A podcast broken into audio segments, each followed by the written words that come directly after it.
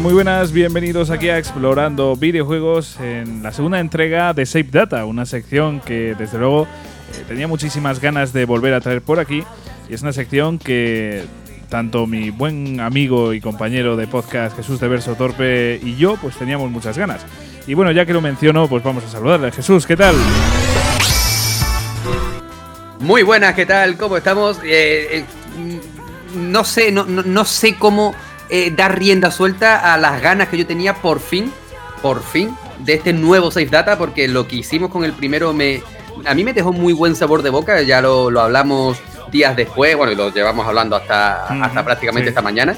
Y, y, tenía muchas ganas de, de, esta segunda, de esta segunda parte, de esta nueva, mmm, no te voy a decir versión, porque sigue siendo eh, eh, el, un segundo capítulo de, de, un mismo formato, pero le, le, tenía muchas ganas, ¿eh? Sí, sí, a una nueva entrega de, de este pedazo de programa que recordamos un poco cómo va para la gente que quizás se acabe de incorporar aquí al canal o que no haya escuchado el anterior Save Data. Básicamente esto es un tributo para vosotros, para los oyentes, para la gente que está día a día aquí escuchándonos. Y claro, es que es nuestra forma de agradeceroslo, pues eh, primero pues dándoos las gracias ya desde aquí, pero también pues eh, conociéndoos un poquito más, escuchando vuestras voces o leyendo vuestros textos en algunos casos. Y así pues mmm, os conocemos pues eso un poquitito más, sabemos a qué estáis jugando, qué, ambiciones tenéis, qué, qué juegos eh, queréis jugar dentro de poquito o incluso que habéis pasado recientemente. La verdad es que es una sección que, que es gloria bendita, de verdad, o sea, conocer aquí a, a los oyentes es todo un verdadero placer. Y desde luego pues como siempre como es común en Explorando Videojuegos, lo que va a haber aquí es mucho humor y mucho buen rollo, ¿no, Jesús? Hombre, por supuesto, porque los palos es para Duelost. Claro. Vale, aquí eh, esta, eh, en esta parte por lo menos nos lo pasamos bien. En la otra vamos a cuchillo. Sí, sí, en la otra sufrimos y la gente se ríe de nosotros. Pero no, bueno. no, no, no, no, sufro yo, qué cojones.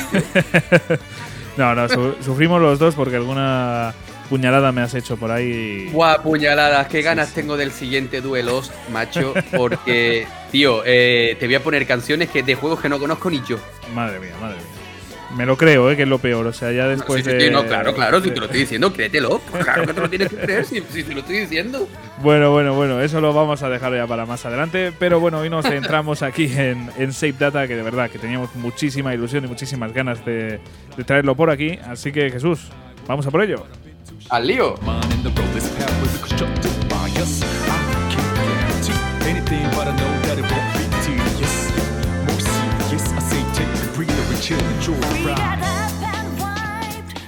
Bueno, bueno, bueno. Pues empezamos aquí Save Data y de verdad es que tenía muchísimas, muchísimas ganas de, de venir por aquí. Y si te parece, Jesús, lo primero que vamos a hacer es eh, leer un par de mensajes que nos han enviado.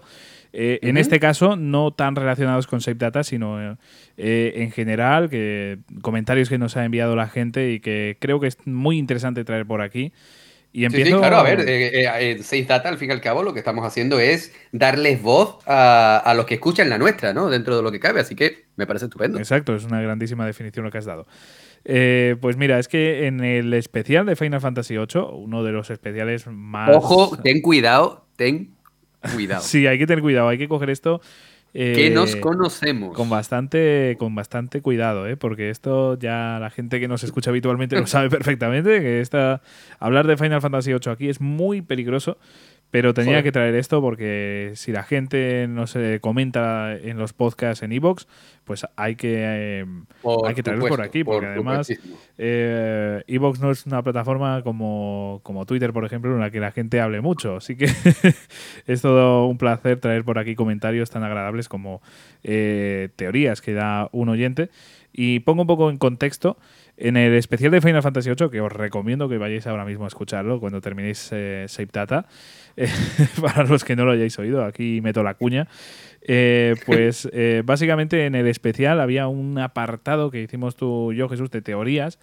Y uh -huh. hablamos de una muy curiosa que, que, creo que soy la única persona en la Tierra que pensaba esto, que básicamente Laguna eh, era el padre de Reinoa. Porque... Sí, sí, en efecto, eres el único que lo cree. y sigo pensándolo, pero bueno, la verdad es que la teoría de este oyente, tal y como la explica, pues me ha gustado. ¿eh? Pero eh, tenía mis pruebas porque básicamente eh, tú cuando, si te fijas, eh, Laguna se pasa la noche justo antes de, no sé, supuestamente años antes del nacimiento de Rinoa, se pasa la noche a solas con, con su madre, ¿no? Con Julia. Entonces a mí eso... Con la madre, con la madre de Rinoa, a ver, no con la madre de Laguna. Sí, bueno, claro, claro, claro. Pero bueno, a mí... no, sé que vas a decir que pasó algo entre ellos. Es que... Yo sigo diciendo que Laguna no tenía huevos. Es que, eh, no sé, a mí me, resulta Pero si no, si no fue capaz de hablar con ella bien, tío, que hacía como el que, como el que se le había engarrotado una pierna, tío. ¿Tú te crees de verdad? ¿Tú te crees de verdad que Laguna va a hacer nada con esa chica? Yo, yo diría que sí. Yo diría que yo sí. Diría que yo no. me lo creo. Yo diría que yo, no. Yo me lo creo. Yo me lo creo y de verdad que veo muchas teorías porque casualmente. A ver, demuéstramelo. No, puedo, no puedo.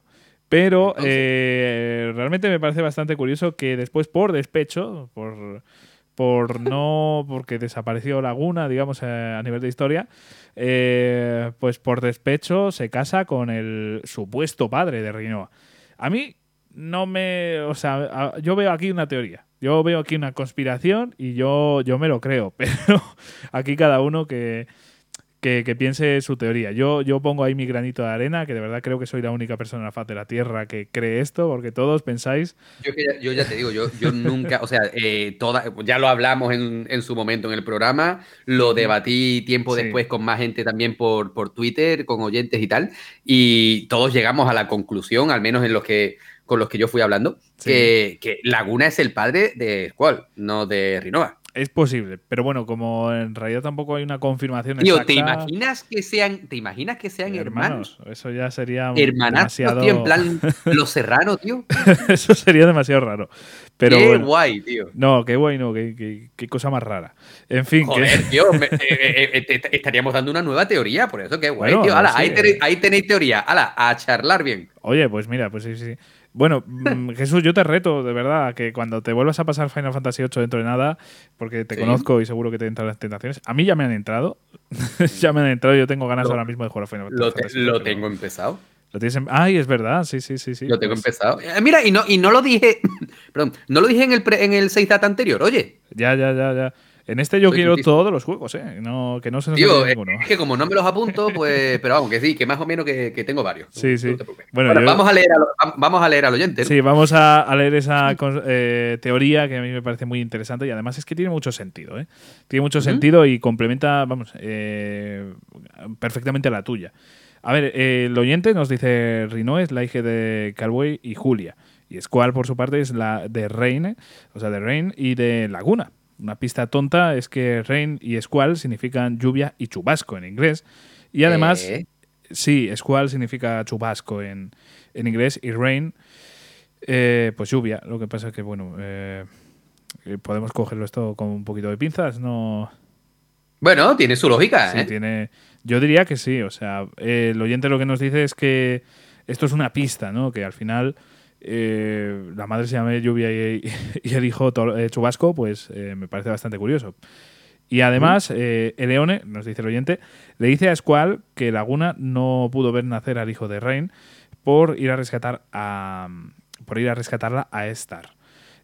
tiene, a mí me parece que tiene mucho sentido y además, sobre todo la pista tiene todo el sentido. Sí, la pista del nombre de que sea esté tan relacionado, la verdad es que me ha hecho pensar y replantearme mi teoría, pero yo me sigo ahí posicionando a favor de que Laguna es el vividor, el vividor follador.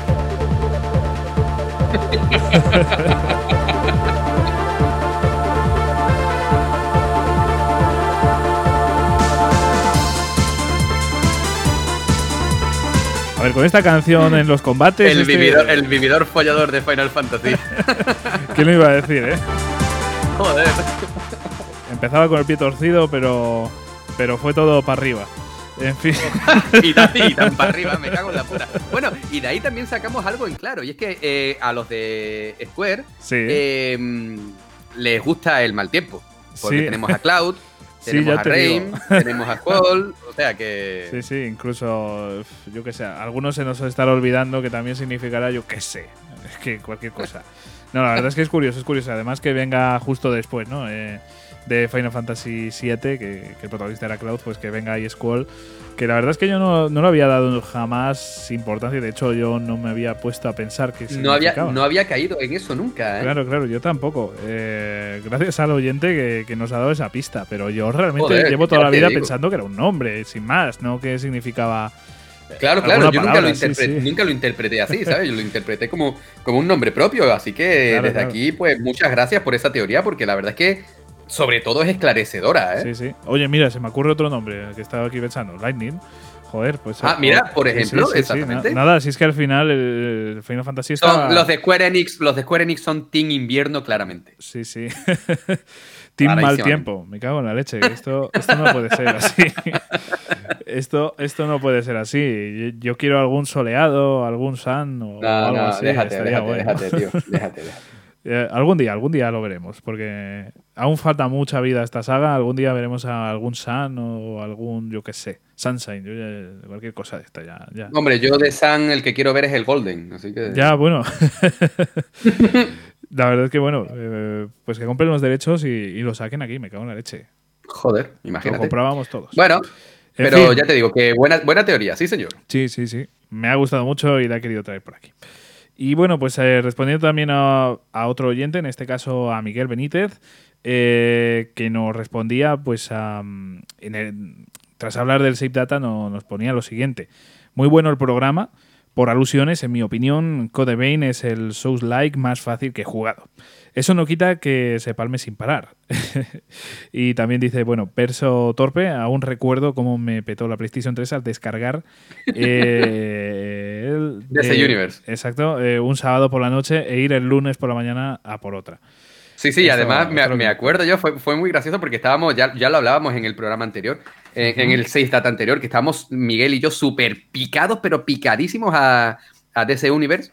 Y, un sábado por la, por la noche estábamos jugando, ya de bien entrada la noche, y de repente se desconectó. Y claro, yo le decía por, por, teléfono, digo, yo, ¿qué, ¿qué, te pasa, tío? ¿Que, que, que, te has ido de la partida no me enciende la consola, no me enciende la consola, joder, tío. Y el lunes a primera, el lunes a primera hora fue del tirón a, por otra play para seguir jugando, tío. Madre mía, esto es una locura. El, vicio que teníamos era muy real, ¿eh?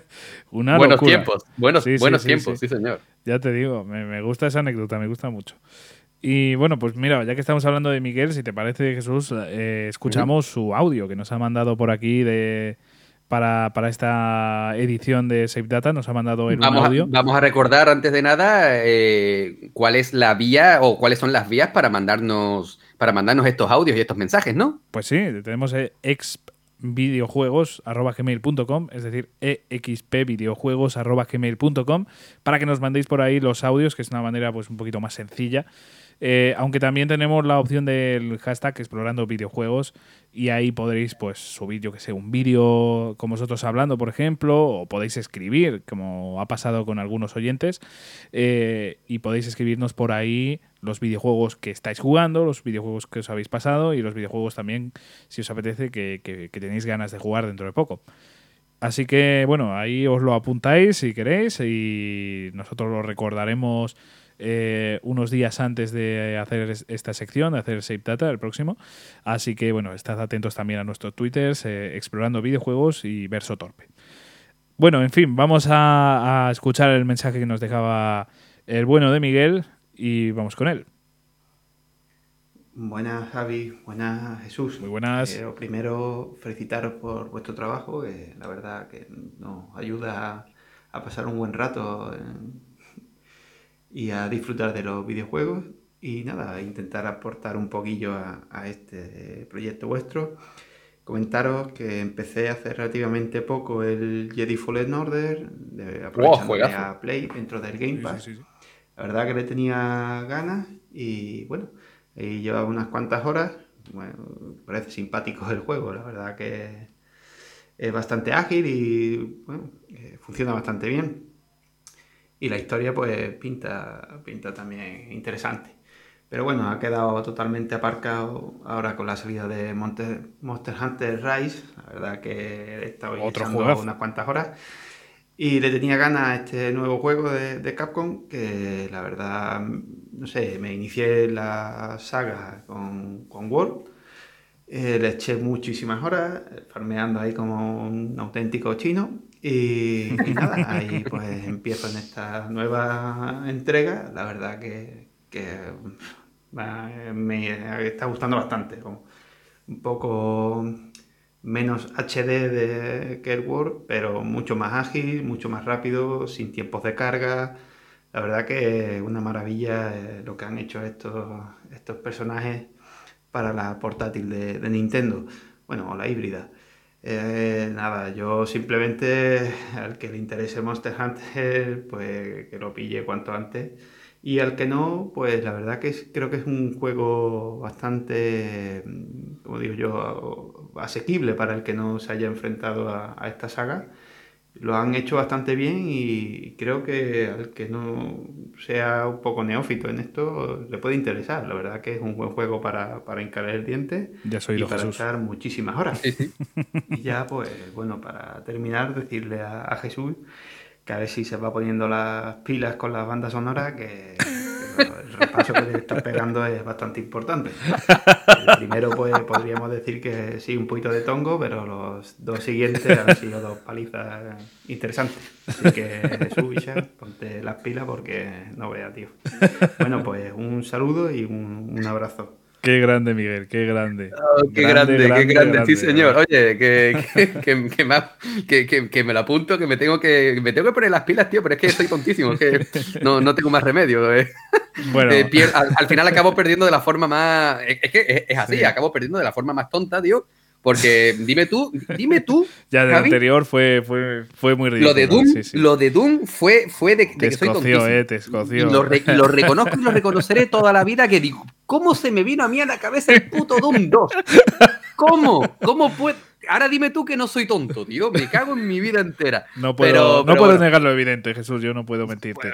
pero, te lo estoy diciendo, joder, que, que, lo primero es reconocerlo, coño. Pero, pero bien, y, bueno, y, me ha hecho mucha ilusión este, este audio de, de Miguel, tío. Muchísimas gracias por mandárnoslo. Y la verdad es que me apunto, me apunto mucho ese, ese Monster Hunter porque, bueno, ya lo hemos hablado tú y yo, Javi, a micro cerrado. Y tengo, tengo, que, tengo que darle porque la verdad es que me está llamando mucho la atención. Lo que pasa es que como le meta otro frente más a todo mi frente de, juegos empezados, yo ya... Sí, ya, ya después, dentro de, unos minutos, vamos a hablar de los juegos que estamos jugando, pero madre Por eso, por eso te digo. Esto es un no parar, Jesús. Y yo me he metido en Monster Hunter. Yo me he metido en este Monster Hunter Rise y puedo decir eh, que estoy de acuerdo con Jesús en casi todo. O sea, para mí es un juego que se ve muy bien, ¿eh? O sea, que, decía que no era tan HD como, por ejemplo, el. De, de, acuerdo con, con, Miguel, te refieres, ¿no? Sí, ahí, ahí discrepo un poco porque sí que. Mm, a ver, igual es porque tengo poco reciente el Monster Hunter World, pero yo es que veo el de el, el Rise también y además pensando que es una portátil, lo veo. Bueno, pero vamos a ver, es que estamos hablando de que a lo que yo creo que a lo que Miguel se refiere que es que quiera, quiera, no quiera Nintendo Switch tiene una calidad gráfica relativamente inferior, obviamente, a lo que se puede ver, eh, por ejemplo, en Monster Hunter World, que yo creo que se refiere a eso. Sí, sí, sí, lo, entiendo, lo entiendo, pero... aunque no he jugado, aunque no he jugado este Rise, eh, doy por hecho que en, algo en cuanto a calidad gráfica se tiene que notar, ¿no? Sí, pero realmente, ya te digo, igual es que no tengo muy reciente y, sobre todo porque juego en portátil y no en televisión. Pero a mí me está sorprendiendo muchísimo los gráficos de Monster Hunter Rise, ¿eh?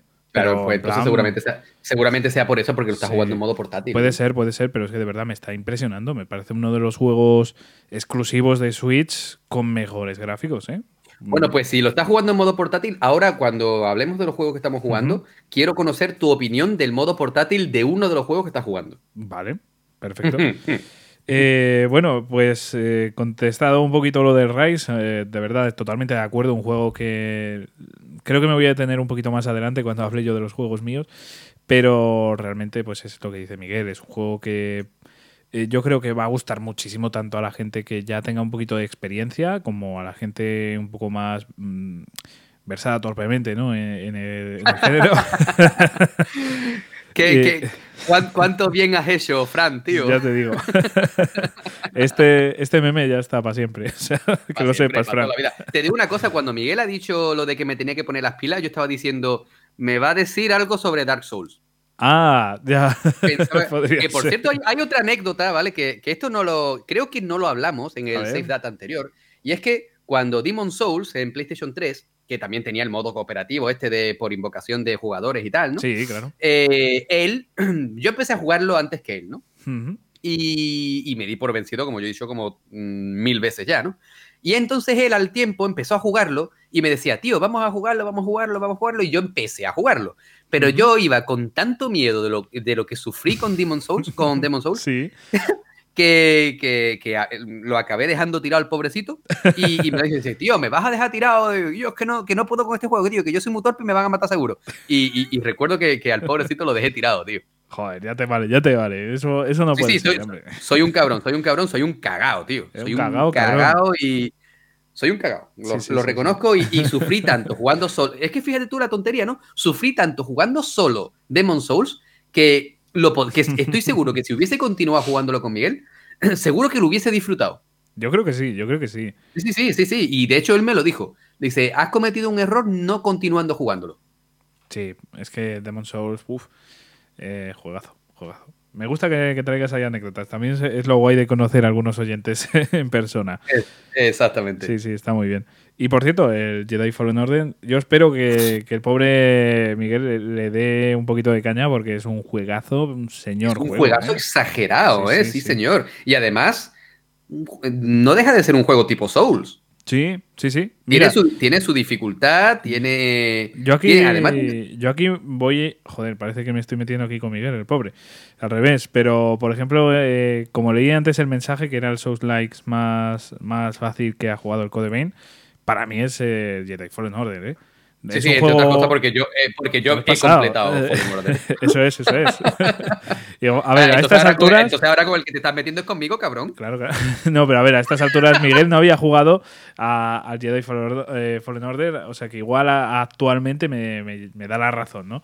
Eh, es un juego que, siendo Souls-like, que, recordemos que es un género muy difícil, muy complicado, aún así, pues se hace muy ameno, es una jugabilidad pues que muy fluida.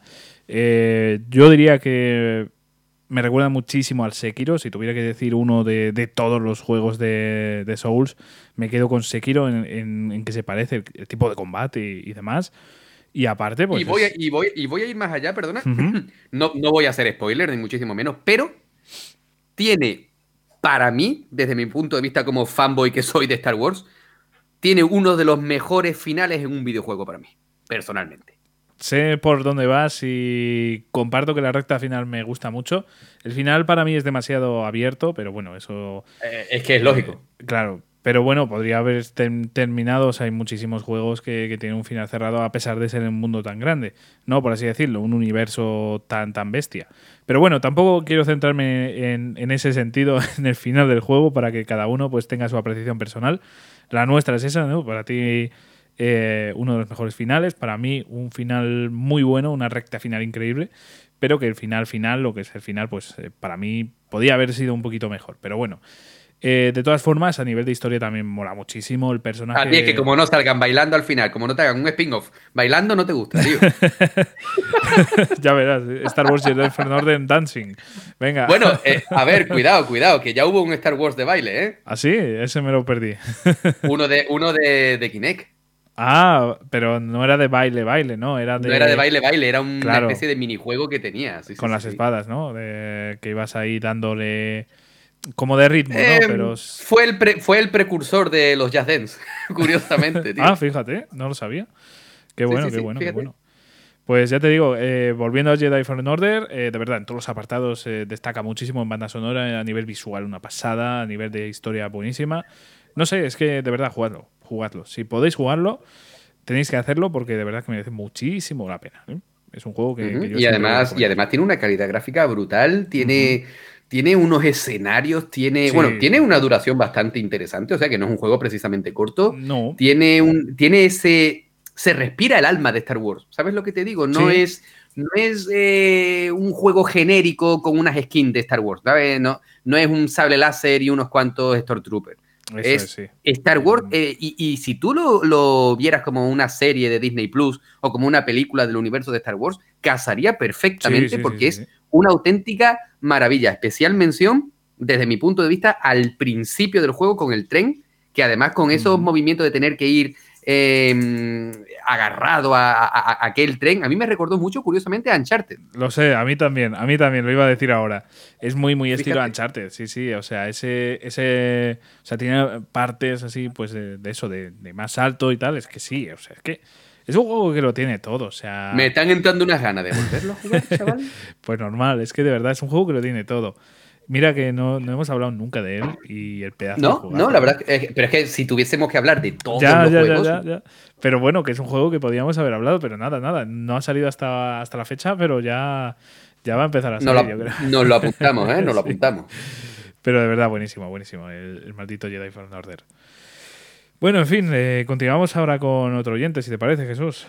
Venga. Venga, vamos con, con otro mítico, otro oyente que vamos, que, que hemos traído por aquí también eh, en la anterior edición, que es Erjor Gengar. Eh, hola Jesús, hola Javi. Hola. Eh, Hola. ¿qué tal? ¿Todo bien? Pues sí. Sí. Espero que sí. Eh, como estaréis viendo, pues voy a... Y, y escuchando sobre todo, voy a mandaros los videojuegos que me he pasado, estoy jugando y que quiero jugar para la sección de Save Data, que por cierto me gustó mucho el primer episodio. Y espero que sigáis con, con la serie. Pues sí, Mm, vamos a, vamos a empezar, venga. Eh, me he pasado eh, Castlevania Symphony of the Night, que fue mi primer Metroidvania y me, me, me- me flipó de principio a fin. O sea, como, como comienzo para un- este género está muy bien. También me he pasado eh, Bloodstained, que lo estoy de hecho completando al 100% y que, posiblemente sea el que más me, más me ha gustado de los dos hasta la fecha. Y también estoy, eh, me pasé un- una cosa muy rara que se llamaba eh, Zero Abyssal Somewhere, que no sé si lo conocéis, pero es como un juego indie, idea. pero súper turbio, eh, gratuito, que dura como media hora. Está para PC solamente. Y, y yo no sé quién lo ha creado, pero sea quien sea, es un genio y, tenéis que, tenéis que echar un vistacito, aunque sea. Eh, como no, estoy jugando a la saga Dark Souls, el 1, 2 y 3. Del 1 eh, estaba haciendo un reto que consistía en pasarme a todos los bosses sin que me golpeasen, pero se me corrompió la, la partida, entonces pues tuve que... no pude terminarlo, tendré que volver a empezar desde el principio. Mala me suerte, quedaban ¿eh? solamente tres bosses, por cierto. Joder. ¡Oh, Dios mío! Estoy jugando ¡Oh! también por primera vez al Dark Souls 2, que de momento bien, y me estoy jugando el 3 porque me quiero sacar el 100%, que no sé si lo conseguiré porque... Espera, voy- tengo que parar esto. O sea, estaba a tres jefes el tío. De, Tío, qué burrada, qué salvajada. O sea, me cago en la leche. O sea, eso. eso Tío, sí que es tienes fuerte, todos ¿eh? mis respetos, Orjito, Sí, tío, sí, de sí. verdad. eh, eh, eres un grande, pero mm, Madre mía. si eres grande, eres aún más grande. Sí, sí, pero esto es Y, que es y una aparte, y aparte, perdona, se está pasando Dark Souls 1, 2 y 3. Este chaval lo que está haciendo es un máster en Dark Souls. Es que no, no es lo mismo pasarlo que pasarlo de esta forma, sobre todo el uno. Claro, claro, Madre este mía, chaval mía. desayuna cactus. ¿Vale? Desayuna dolor, dolor en barra. Es increíble, chaval, tío. No, que pero- mi- mis dieces, sí, señor. Sí, que sí, que sí, ostras.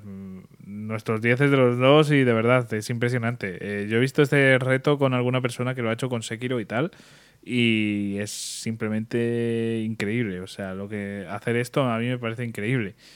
Así Me- que- Mira, me ha, me ha. ¿Cómo se dice? Me han dado ganas de ponerme con, con Dark Souls, jugándolo en modo reto también. Así que me propongo pasarme el primer Dark Souls sin morir menos de un millón de veces. Yo me pondría el reto de, de pasarte el primer jefe sin morir un millón de veces, ¿vale? Venga, vamos a continuar aquí con... Joder. Empieza Madre por ahí, mía. empieza por ahí, poco a poco, Jesús, poco a poco. Venga, venga, venga. Vamos a seguir escuchando. Es una paliza tremenda, pero bueno, ya se verá. Eh, aprovecho para comentar una cosa con respecto a lo que voy a decir, que es que quiero jugar a, a Bloodborne. Eh, es mi, mi juego más esperado hasta el momento, eh, sin contar nueva generación y tal. O sea, ya pasada generación, ojo. Y aprovecho para comentar que a Jesús de Beso Torpe, que espero que cuando acabe con Persona 5 disfrute muchísimo de Bloodborne y que no sabe lo que le envidio porque yo no tengo una, una PlayStation y, y tengo muchísimas ganas de echar el guante algún día. Y también quiero jugar, por supuesto, a la saga Metal Gear y, eh, bueno, pues más Castlevania, eh, la saga Chrono, etcétera. Y eso es, eso es todo lo que se me ocurre aquí. Eh, y espero que... Os mando un, un abrazo muy muy grande y que espero que sigas con la serie de Save Data, que de momento está muy guay. Nos vemos, un saludo. Muchas gracias, Jorge, de verdad. O sea, Muchísimas gracias, Orjito. Siempre por escucharnos y por comentarnos y, y en este Y que caso... además que siempre, siempre es activo con nosotros en, en Twitter, siempre está dándonos su apoyo, siempre colabora. eh, es una maravilla de chaval, ¿eh? Este tío es genial y además nos ha impresionado a todos con, con ese reto que se ha metido y además con esa pa- partida corrupta que cual político español que, que me cago en la leche. Típica de Spanish, sí, Claro, claramente. madre mía, esto es muy bestia. Pues a ver, que me ha gustado muchísimo este, este audio y tenemos mucho que comentar, ¿eh? O sea, por un lado, Symphony of the Night, tela. O sea, Es, es- es que empieza, ha empezado fuerte, Está ¿eh? fuerte, sí, sí, sí, sí. Eh, pues mm, no sé qué comentar al respecto. O sea, uno de los mejores eh, Metroidvanias que existen, uno de los primeros también.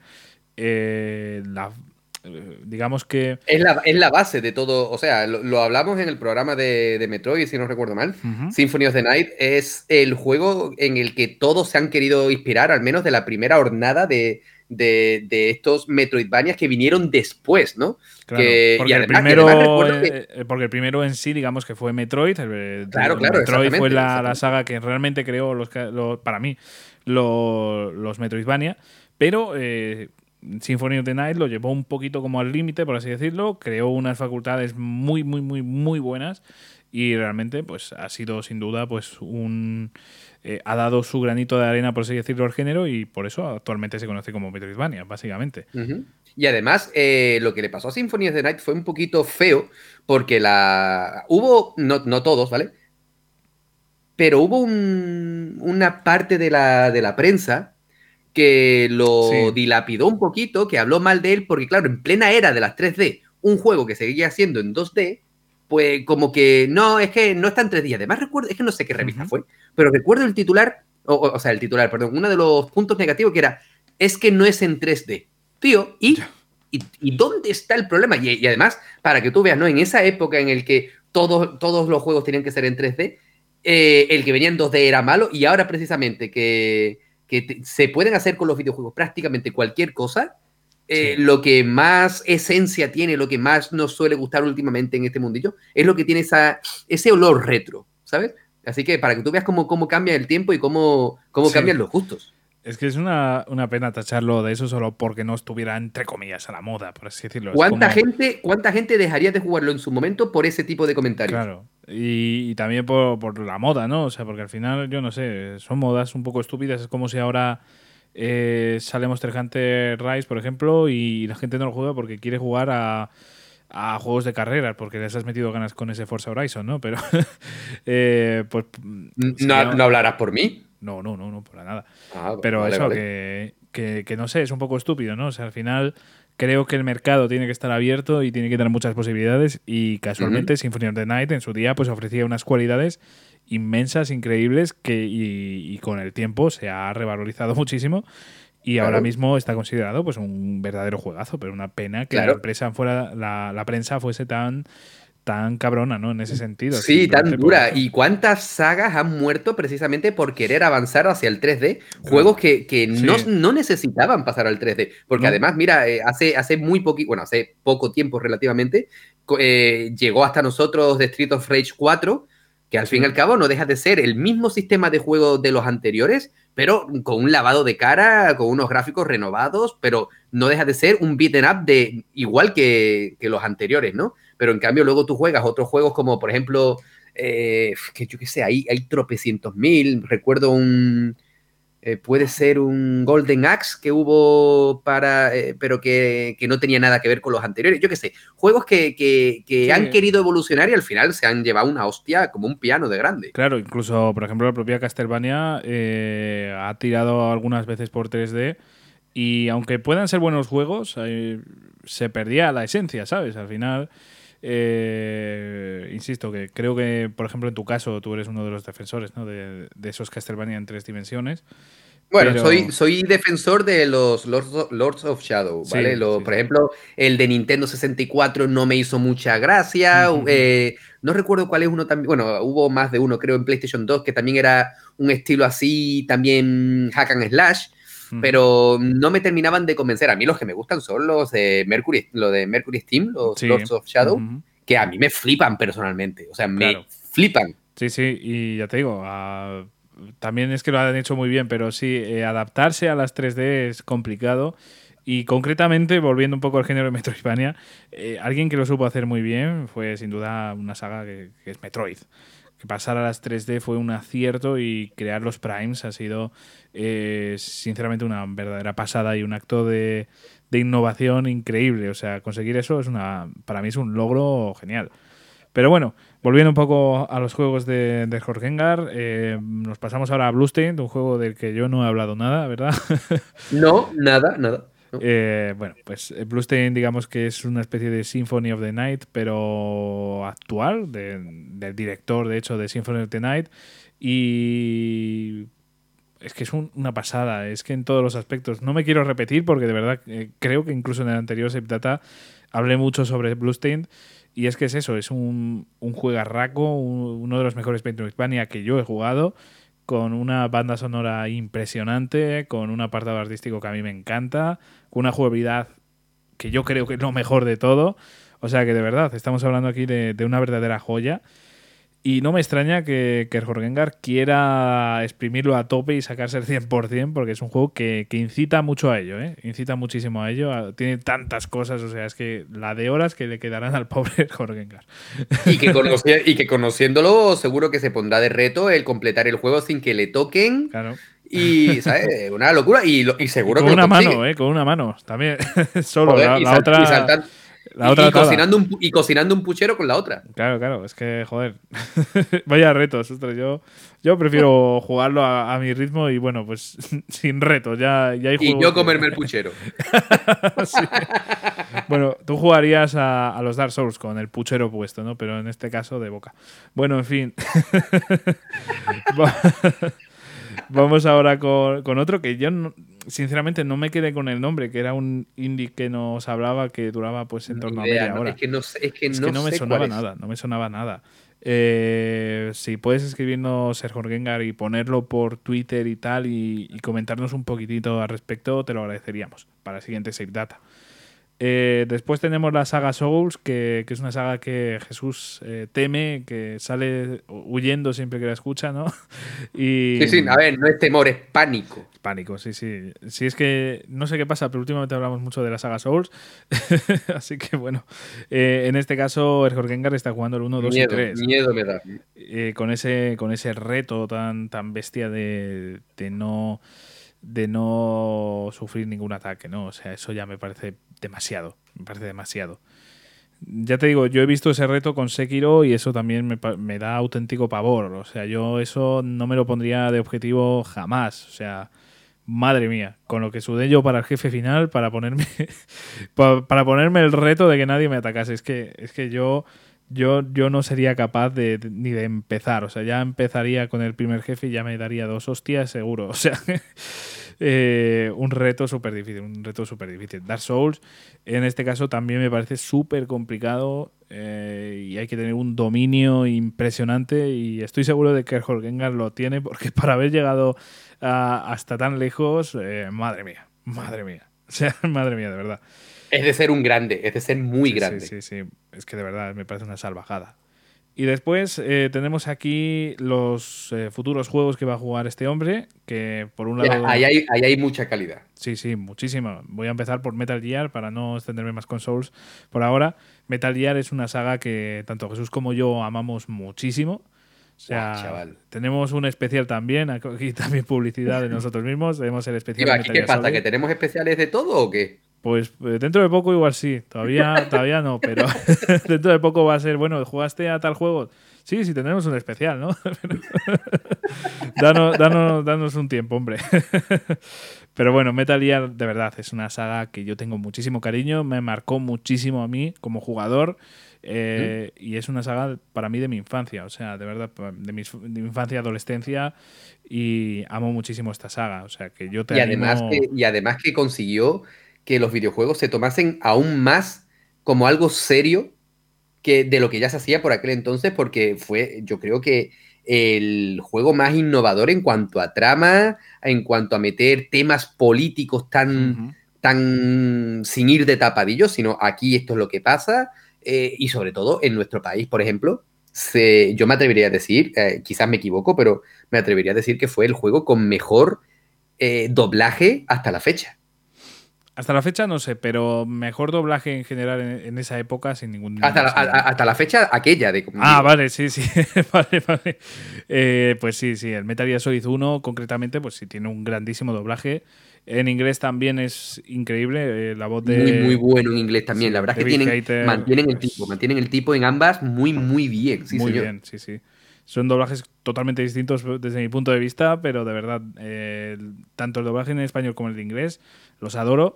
Y sí, el doblaje español es que fue una bestialidad y, yo siempre que juego Metal Gear Solid 1 lo hago en español, o sea, no soy capaz de jugar ese juego en inglés a pesar de que después tengamos que conformarnos con la voz en inglés, ¿no? Eh, bueno, conformarnos, ya te digo que hay unas pedazos de voces, la de Ocelot, la de la de Snake, es que son increíbles. O sea que no podemos quejarnos, ¿no? Pero aún así ese doblaje en castellano con Alfonso Vallés a la cabeza de, siendo Snake, eh, madre mía. O sea, de verdad, son palabras mayores para mí. Pero bueno, de verdad, que Jorge, juega esta, esta saga, métete por, yo diría que Metal Solid 1 si quieres empezar desde el principio de la historia, porque es una historia muy enrevesada y deberías empezar desde el principio, pero podrías empezar incluso por el Metal Gear Solid 3, que es el primero cronológicamente. Eh, yo te daría esos consejos. O empezar por el Metal Gear Solid 1 para empezar la historia desde el primer Solid, o empezar por Metal Gear Solid 3. ¿Tú, Jesús, qué opinas al respecto? Completamente. A ver, yo siempre he tenido esa duda con, juegos, con estas sagas tan longevas, ¿no?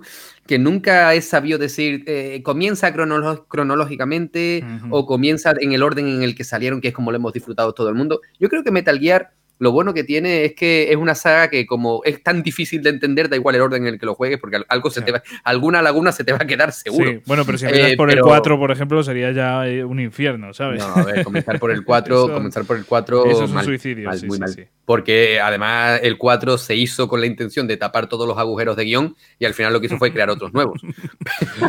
pero, pero sí, pero la verdad es que sí, al fin y al cabo ya estamos hablando de que tenemos que dejar eh, la calidad gráfica a un lado porque son juegos de, generaciones anteriores. Por ejemplo, el primer Metal Gear es de. El primer Metal Gear Solid es de PlayStation 1 y si encima echamos la, mirada atrás de los dos primeros Metal Gear tal cual, estaríamos hablando de, MSX. o sea, eso eh, sería lo más recomendable de todo, pero para mí concretamente es que... Para Jorge, no te preocupes, tío, que en nuestro especial de Metal Gear tenemos un resumen muy rápido de, los dos Metal Gear de MSX. no te preocupes. Yo, yo me los pasaría un poco, pero no porque sean malos juegos, sino porque eh, empieza la, verdadera trama de Solid Snake, por así decirlo. O sea, la otra es muy importante para la, trama, sí. Pero no sé, cuando se empieza a ver el personajazo que es Solid Snake, yo creo que es el Metal Gear Solid 1. Así que por eso te incito a que juegues ese, pero también el Metal Gear Solid 3, como está más actualizado, como tienes, eh, por ejemplo, en el Systems eh, tienes una cámara mucho más actualizada, vamos, eh, la otra eran como planos fijos y esta, estamos hablando de una cámara ya en tres dimensiones que puedes manejar tú, como en un juego normal actualmente, ¿no? Entonces, por eso pongo yo esos dos aquí, los traigo, porque para mí son dos juegos que marcaron un antes y un después en la saga sin menospreciar a ningún otro que Metal Gear Solid 2, ya sabéis. No, no, ni mucho menos. Pero sí, ya, me Yo, para empezar, diría uno de esos dos. Entonces, ¿tú crees que sería buena idea empezar por orden cronológico en cuanto a la historia? Comenzar con Snake Eater y a partir de ahí ir avanzando. Yo diría que sí, yo diría que sí. O sea, podrías empezar. Entonces, dale, dale, así, Jorge, tío, no te, no te rayes. Es que además Metal Gear Solid 3 para mí pues es uno de los que más he jugado, sin ninguna duda. Y aparte, pues es un, juego que tengo mucho cariño, así que pues tengo que venderlo, ¿no?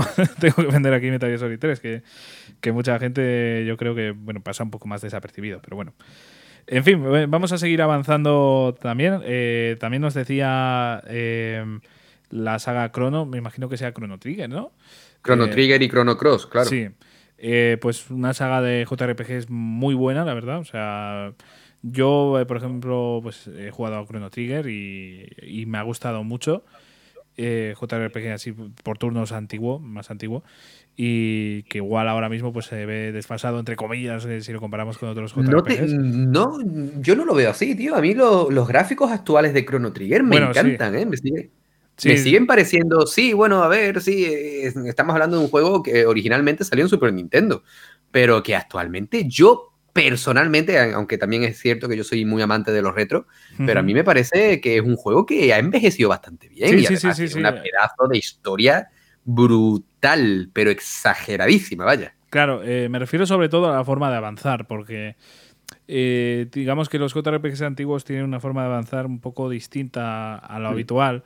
Tienen este, a ver, tampoco es que sea tan, tan, tan antiguo, ¿no? O sea, al final, si comparamos el Chrono Trigger con el Final Fantasy 1, por ejemplo, son juegos totalmente distintos, pero sí que tiene una forma un poco más eh, por así decirlo, de avanzar en, la historia y, tal. O sea, me refiero más, que nada a eso. A nivel gráfico es una pasada, por ejemplo. Y a nivel jugable a mí me parece un juego muy divertido, pero porque yo amo los, los RPG por turnos, ¿no? Entonces tampoco sé si soy crítico con esto, pero de verdad, me parece que es una saga muy buena, ¿eh? muy buena. Yo se la recomendaría a todo el mundo. Después también nos decía que quiere empezar Castlevania, o sea, más juegos de, la saga de Castlevania. Y yo te diría, Jorge, que si te apetece, yo me compraría la, la Anniversary Collection. Eh, una colección que te trae muchos de los juegos, sobre todo los primeros, y yo te recomendaría empezar por ahí porque son, no sé, te trae un, buen pack y puedes jugarlos ahí en, en la consola donde lo estés jugando. ¿Tú, Jesús, qué recomendación darías? Sí, sí, sí, no, no, completamente. Actualmente es la mejor opción porque básicamente es que estamos hablando de juegos que, que o recurres a la emulación o nada porque no son juegos que actualmente puedas jugar de otra forma. Así que es o eso su plataforma original, que es mucho más difícil, y si no, pues lo que tú dices, que, para mí es la mejor opción actualmente, que es este Anniversary Collection, porque, bueno, pues quieras o no quieras, aunque tampoco es que tenga tanto trabajo detrás, porque no, dejan de ser un port, pero bueno, poderlo jugar actualmente en tu consola de la generación actual, pues oye, siempre es bueno, así que yo estoy contigo y, y ese Anniversary Collection me parece, me parece una buena opción. Especial mención a la guarrada que hicieron de Anniversary Collection y luego el Symphony of the Night aparte. Ya, ya, ya, es una pena que no estuviera. guarrada, guarrada, además de, de proporciones épicas. Es doloroso, es doloroso, dejémoslo ahí. Konami, Konami, ¿qué, qué, qué esperas, tío? Claro, claro. Y bueno, ya por último, y retomamos a, Souls, no sé por qué, pero aquí estamos otra vez. Bloodborne, sí señor. Ese juego que, que, has empezado hace poquito, Jesús. Lo empecé hace poquito, lo que pasa es que lo tengo ahora mismito en stand-by porque, claro, como me he metido en tantísimas cosas, me puse también continuando con, bueno, ya hablaré de, de los juegos que, que, tengo en mente, digo, es que mm, tengo que tengo que dejar alguno en pausa porque es que si no a mí me da aquí un derrame. es que sí, tú y yo somos de jugar muchísimos juegos a la vez y, eso empieza ya a desgastar. ¿eh? Pero es que una cosa, eh, es que mm, si te pones a pensarlo, Javi, una cosa es jugar varios juegos a la vez y otra cosa es hacer lo que hacemos tú y yo, que es que eh, mi mujer me dice, pero ¿cómo te acuerdas los controles de un juego a otro? Digo, no lo sé. Ya, ya, ya. No, lo sé. no me pregunte, no me pregunte, yo qué sé, yo qué sé. Es que es una borrada, o sea, lo nuestro no tiene nombre, o sea, no, no sé, tendríamos que plantearnos hacerlo de otra forma, pero, pero ahí seguiremos, ¿eh? Ahí seguiremos, porque eh, como jugamos así, ya estamos acostumbrados, pero madre mía. Es que es el ansia, es, el, ser ansia viva y yo estoy jugando un juego y me está gustando el juego, pero estoy pensando en otro y me pongo con él. Y, mientras estoy con ese segundo pienso en otro y me pongo con él. Y cuando te quieres dar cuenta, pues tienes 15 juegos empezados. De, Y de los 15 vas a terminar dos y los otros restantes pues ya se terminarán. Claro, claro que sí. Ya te digo que es nuestra forma de hacer las cosas y, es tan válida como otra cualquiera, ¿eh? pero, hombre, por supuesto, a ver, cada uno juega como, como quiere, sí, sí, sin duda. Claro, claro. Pues bueno, eh, ya hemos terminado aquí con el mensaje de Jorgengar. Vamos a escuchar otro y si te parece Jesús, después de escuchar eh, el próximo mensaje, vamos a mm, ir con nuestros juegos pasados, los que hemos pasado hace poquito. Vamos a ir con el mensaje de Dani. Vale. Buenas tardes. Buenas tardes. Mi nombre es Gip. Algunos me conoceréis de Twitter y los que no me conozcan, pues nada. Pues venía a hablaros del último que he jugado, que he jugado muy poquito. Y pues nada, venía a hablaros del Zelda Breath of the Wild. Juegazo. Eh, deciros que yo los únicos inicios que tuve con esa saga fueron de pequeñito. Jugué primero, lo toqué de paso, el A Link to the Past en Super Nintendo y después el que me fascinó, me maravilló fue el Ocarina of Time. Maravilla. Que recuerdo que lo jugué con la guía de texto para traducirlos y tal y me encantó. Y desde aquel entonces pues llevaba sin tocar un Zelda. Y hace unos meses que me pillé la Swift. La Swift me la pillé mayoritariamente por el Breath of the Wild y salió encantado. Tanto me ha sorprendido gráficamente para ser una portátil, como la banda sonora, la jugabilidad, el mundo abierto, los jefes, la historia, me ha maravillado todo. Me ha maravillado todo. Lo único que no me ha gustado así un poquito es el tema de la durabilidad de las armas, pero bueno, quitando eso, perfecto. Y pues nada, decir que volver a jugar a ese juego me ha despertado la fiebre y pienso pillar el, la era del cataclismo, el Link's Awakening, el Skyward que sale ahora en agosto creo, en septiembre, no lo sé, estoy seguro, y nada. Pues nada, esto ha sido mi aportación y un saludito. Un saludo, Dani. Un saludo, Dani, gracias. Muchas gracias eh, por estar ahí también, que es otro fiel oyente, y, y, por mandarnos este audio, que de verdad que lo aceptamos con muchísima ilusión y vamos a hablar aquí sobre una salga tan bonita como es Zelda como bien decías, Jesús, tenemos un especial de, Ocarina of Time. exactamente. Joder, al final sí que ha coincidido que, madre mía, que estamos aquí hablando de todos los especiales. O sea, ya, ya no sé qué puede pasar. en fin, eh, pues vamos a hablar un poquito del Zelda Breath of the Wild. Es un juego que eh, tú no, a ti no te gusta tanto, o sea, te gusta, pero no tanto por, por unas mm, razones que creo que es. Me gusta, me gusta, pero me pasa lo mismo que, que a Dani. El tema de que las armas te duren un suspiro, a mí no me terminó de convencer. Me, mm, no sé, yo. Para mí los Zelda son otra cosa, y aunque Breath of the Wild está muy bien, muy, muy bien, es un auténtico juegazo. Pero es cierto que con mí, eh, para mí Zelda. Eh, no sé explicarte, pero es mucho más que Breath of the Wild, sinceramente no, e, este Breath of the Wild no me transmitió lo que, por ejemplo, eh, me transmitió Ocarina of Time o, A Link to the Past o Mayoras Mask, sobre todo Mayoras Mask. Mm, por eso te digo que aunque es un juegazo y me encanta, porque me encanta y, tengo pensado darle una segunda vuelta en algún momento, es cierto que tengo sentimientos encontrados. ¿eh? Eh, yo, por ejemplo, ya lo he comentado en alguna ocasión aquí en, en el podcast. A mí la primera vez que jugué Breath of the Wild estaría muy de acuerdo contigo y de hecho echaría mierda del juego, pero vamos, más que tú. Bueno, tampoco, eso, tío. No, a ver, no has echado mierda, pero quiero decir que yo... mierda tampoco. Pero yo sí que le echaría mierda a esa primera partida que jugué, pero volví a jugarlo, lo tomé con una mentalidad porque yo estaba un poco... Eh, con una mentalidad equivocada. Ya he comentado en, Explorando Videojuegos que los juegos hay que jugarlos en el momento adecuado y en las circunstancias adecuadas. Y en mi caso, pues no era ese el momento y la lié. Eh, entonces, bueno, pues yo estaba equivocado, pensé encontrarme en un Zelda normal y me encontré pues un Zelda totalmente distinto, con un mundo abierto que no me acababa de convencer y sin esas mazmorras típicas, sin la progresión típica del personaje que vas obteniendo los, las distintas armas, por ejemplo. Y claro, pues fue una decepción, porque claro, yo me esperaba un Zelda normal, con un mundo abierto y tal, pero no me esperaba yo que no estuvieran facultades que yo consideraba fundamentales en la saga. Eh, una vez me mentalicé de eso, ya había jugado, lo dejé por la mitad y le volví a dar, pues volví a empezarlo ya sabiendo todo esto. Para mí fue una verdadera pasada y adoro esta vertiente. ¿eh? O sea, me atrevo a decir que me gusta tanto o más que la vertiente original. O sea, para mí Breath of the Wild, y voy a incluir también la era del cataclismo, ¿por qué no? Eh, es una saga dentro de Zelda que me apasiona y me gusta muchísimo. O sea, yo estoy ya esperando la segunda entrega con muchísimas ansias y con muchísimas ganas. Y es que al final, pues tiene unas facultades que son muy distintas. Eh, es un juego que te transmite pues unas sensaciones totalmente distintas a, un Zelda original. O sea, a mí sí que me ha transmitido muchísimo. O sea, muchísimo, muchísimo, de verdad. Eh, eh, pero es distinto, no es lo mismo que jugar un, un Zelda. Es una sensación distinta y a mí me gusta, a mí me ha convencido y espero que tengan eh, que tenga continuidad esto y sigan tirando por aquí. También sí, yo, creo que yo creo que ese Breath of the Wild 2 va a ser tres cuartos de lo mismo, ¿no? Claro.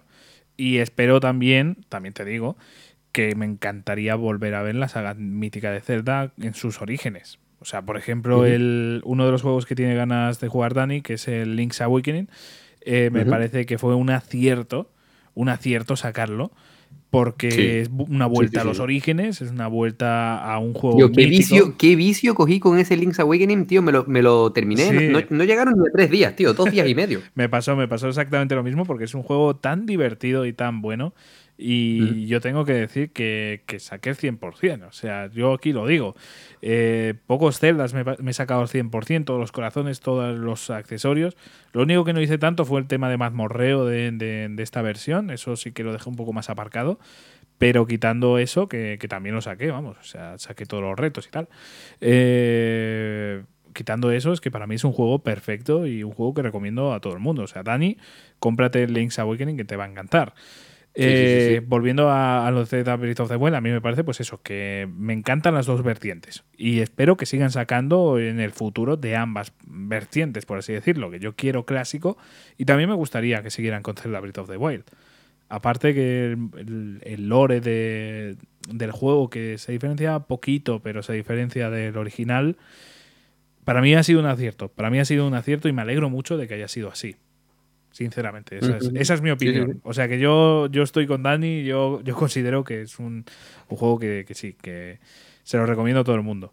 Y yo ya te digo, Jesús, yo te entiendo. Sí, sí, o sea, eh, y tampoco quiero dejarte aquí de que estás odiando el juego, ni mucho menos, ¿eh? No, no, no, no, no, yo no, lo estoy odiando, no lo estoy odiando. Lo único que digo es que no era lo que yo esperaba, pero me sigue pareciendo un juegazo enorme. Tú sabes, una de las cosas que a mí me, yo creo que más me influenciaron a la hora de jugarlo, que yo venía de pasar, de, terminar The Witcher 3, tío. Bueno, ya, ya estamos hablando de juegos que. Eso fue lo que a mí me pasó, tío. Que es, que es que empecé Breath of the Wild apenas unos cuantos días, dos o tres días después de terminar The Witcher 3. Por lo tanto, claro, yo todo lo estaba comparando con The Witcher. Sí, a mí me pasaba lo mismo, pero con la saga Zelda, ¿sabes? Esa primera vez. Pero sí, normal, es que estamos hablando de un juego de Witcher con muchísima historia y de repente Zelda Breath of the Wild, que es un juego más más de paz, más de tranquilidad y la historia pasa a un segundo plano que sigue teniendo, o sea, el juego tiene muy buena historia, pero está en un segundo plano, o sea, que, es normal. Comparar los juegos es una cosa un poco, un poco complicada en este caso. Pero bueno, eh, yo creo que ahí queda esto. También me gustaría decir que a Dani mm, que la era del cataclismo, que es eh, un género un poco distinto, o sea, estamos hablando de un museo. Eh, Aún así, yo te lo recomendaría. Para mí, a día de hoy, sin haberme terminado el Strikers, eh, el Persona 5 Strikers, eh, puedo decir que, sin haberlo pasado, porque igual cambio de opinión, pero para mí el Irure Warriors, la era del cataclismo, para mí es el mejor Musou que ha salido hasta la fecha. Por tema de jugable, por tema de banda sonora. Y palabras mayores, ¿eh? Palabras muy mayores. Para mí me ha sorprendido, para mí fue la gran sorpresa de, del año pasado. Para mí, de verdad, es que me ha sorprendido muchísimo y habérmelo eh, pasado, pues es que ha sido una, gozada, porque he tenido momentos que como que he perdido un poquito el interés eh, y lo dejé un poco aparcado, pero después lo, lo, seguí retomando con mucha más energía. O sea, en plan que igual estuve una semana sin jugarlo, pero después cuando lo volví a jugar y, y lo terminé del tirón, es que estoy muy contento con, esa compra y a cualquier persona se lo digo. O sea, me parece un maldito juegazo. E insisto, todavía no me he pasado Persona 5 Strikers y, por lo que he jugado de Persona 5 Strikers, y ya lo hablaré más adelante, tiene papeletas de, superar todavía más a, la era del cataclismo, pero por ahora, de lo que llevo jugado, me quedo con la era del cataclismo. Así os lo digo. Pero bueno, eh, también nos decía que también tenía ganas del Skyward Sword. Eh, yo también. Yo también, yo también. Es un, la única pega que le pongo aquí a esto es obviamente que es un port que no está súper actualizado, que no es el típico eh, triple A que vamos a tener así, no sé cómo decirlo. no es un juego que sepa a novedad, por así decirlo. Y es una pena. Es una pena que salga a un precio tan caro, porque va a salir a precio de triple A y Creo que esa es la única pega, pero sinceramente vamos a caer tanto tú como yo y, todos, ¿no? Pues claro, porque es un, maldito, es un maldito juegazo y yo, por ejemplo, yo no lo pude disfrutar en su día. O sea que yo lo voy a comprar encantado con una sonrisa, pero de verdad me parece que es una actuación que por parte de Nintendo, otra más, de, un poco de, estafa y de, de, timo, ¿no? Pero bueno. Eh, mm, Nintendo. Nintendo, claro. Eh, después de, todas las maniobras que ha hecho, esta es una más. ¿Qué, será, ¿Qué será lo siguiente, Nintendo? ¿Qué será lo siguiente? No quiero Oye, no podemos, contar, no, podemos contar con Iker Jiménez para el próximo programa, porque aquí tenemos para hablar tela de, de misterios relacionados con Nintendo, ¿eh? Eh, habrá que intentarlo, ¿no? A ver, a ver qué pasa, pero... Iker, que sé que nos escuchas, tío, eh, apúntate cuando tú quieras, Polly. Lo que pasa es que igual este, estos misterios son demasiado misteriosos, ¿sabes? no creo que los entienda. Pero bueno, eh, Jesús, vamos a... Bueno, Dani, espero que, te hayan quedado claro todas estas cosas y espero que te, que te hayan servido de ayuda y muchísimas gracias por enviarnos el audio. Muchísimas gracias, Dani, sí señor. Y ahora, Jesús, vamos a ir a por los juegos que nos hemos pasado.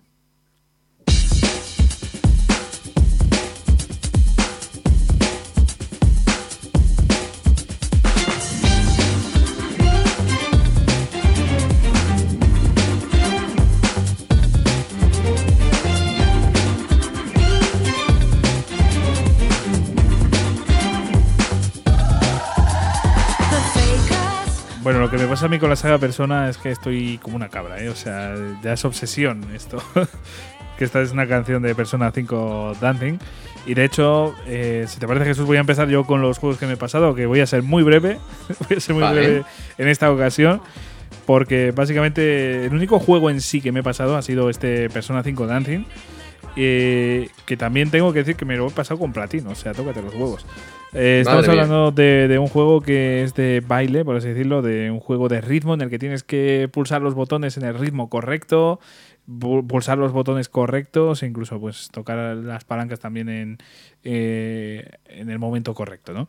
Eh, es un juego que me ha impresionado muchísimo, me ha impresionado muchísimo porque es un eh, un juego que yo tenía bajas expectativas y cuando lo empecé a jugar, sinceramente me decepcionó y fíjate que tenía bajas expectativas.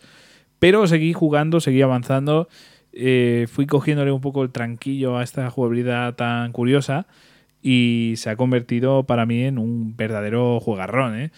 No se lo recomendaría mucho a mucha gente, sinceramente, a ti por ejemplo no te lo recomendaría, pero... ¿Por qué, joder? Porque es un juego que muy, muy especialito y como sé que a ti la banda sonora y tal, como has demostrado en los duelos, no es tu punto fuerte. Pues... Vaya, que cómo metemos el dedito en la llaga, ¿eh? claro, claro. No, a ver, Tío, escúchame, te voy, a decir, una cosa, perdona. Dime, dime. Como te gane yo en el próximo programa, me voy a pegar recordándotelo todos los programas hasta que cumplamos otro año más. Es que no creo que pase. A ver, que. ya me encargaré, ya. en fin, que, que, no te lo recomendaría precisamente pues, porque, por ejemplo, eh, no es un juego que tenga muy buena historia, de hecho es malísima. Eh, una historia que, que, puedes omitir perfectamente y va a ser mejor juego, básicamente. Pero después es que la banda sonora es tan mágica, es tan bonita, es tan estilo Persona 5. De hecho, es que son remixes la mayoría de canciones de Persona 5. Así que, de verdad, para mí la banda sonora es el, punto fuerte y lo mejor del juego. Pero la jugabilidad, la verdad es que me ha impresionado y me ha gustado muchísimo más de lo que yo esperaba. Y no sé si, si será de repetir las canciones mil veces, pero es que me encanta, me encanta este maldito juego. Y pues mira, si hay algún fan tan loco como yo de Persona 5, se lo recomiendo. Pero en general es un juego que os digo totalmente en serio que no recomendaría a nadie. De verdad. Pero bueno, es lo que, es lo que hay. Después también, aparte de este Persona 5 Dancing, eh, me he pasado también el DLC de, Smash Bros. El último personaje descargable de, de este segundo Season Pass que ha salido que es Pyra, el personaje, digamos que uno de los personajes principales de Xenoblade Chronicles 2. Y como personaje os puedo decir que a mí me ha gustado mucho, pero tampoco es que traiga ninguna novedad. O sea, tenemos personajes que para mí son mucho más interesantes, como el de Minecraft, Steve, o por ejemplo em, eh, el héroe de Dragon Quest, que ofrecen cosas muy novedosas que no juegas tanto tan a menudo.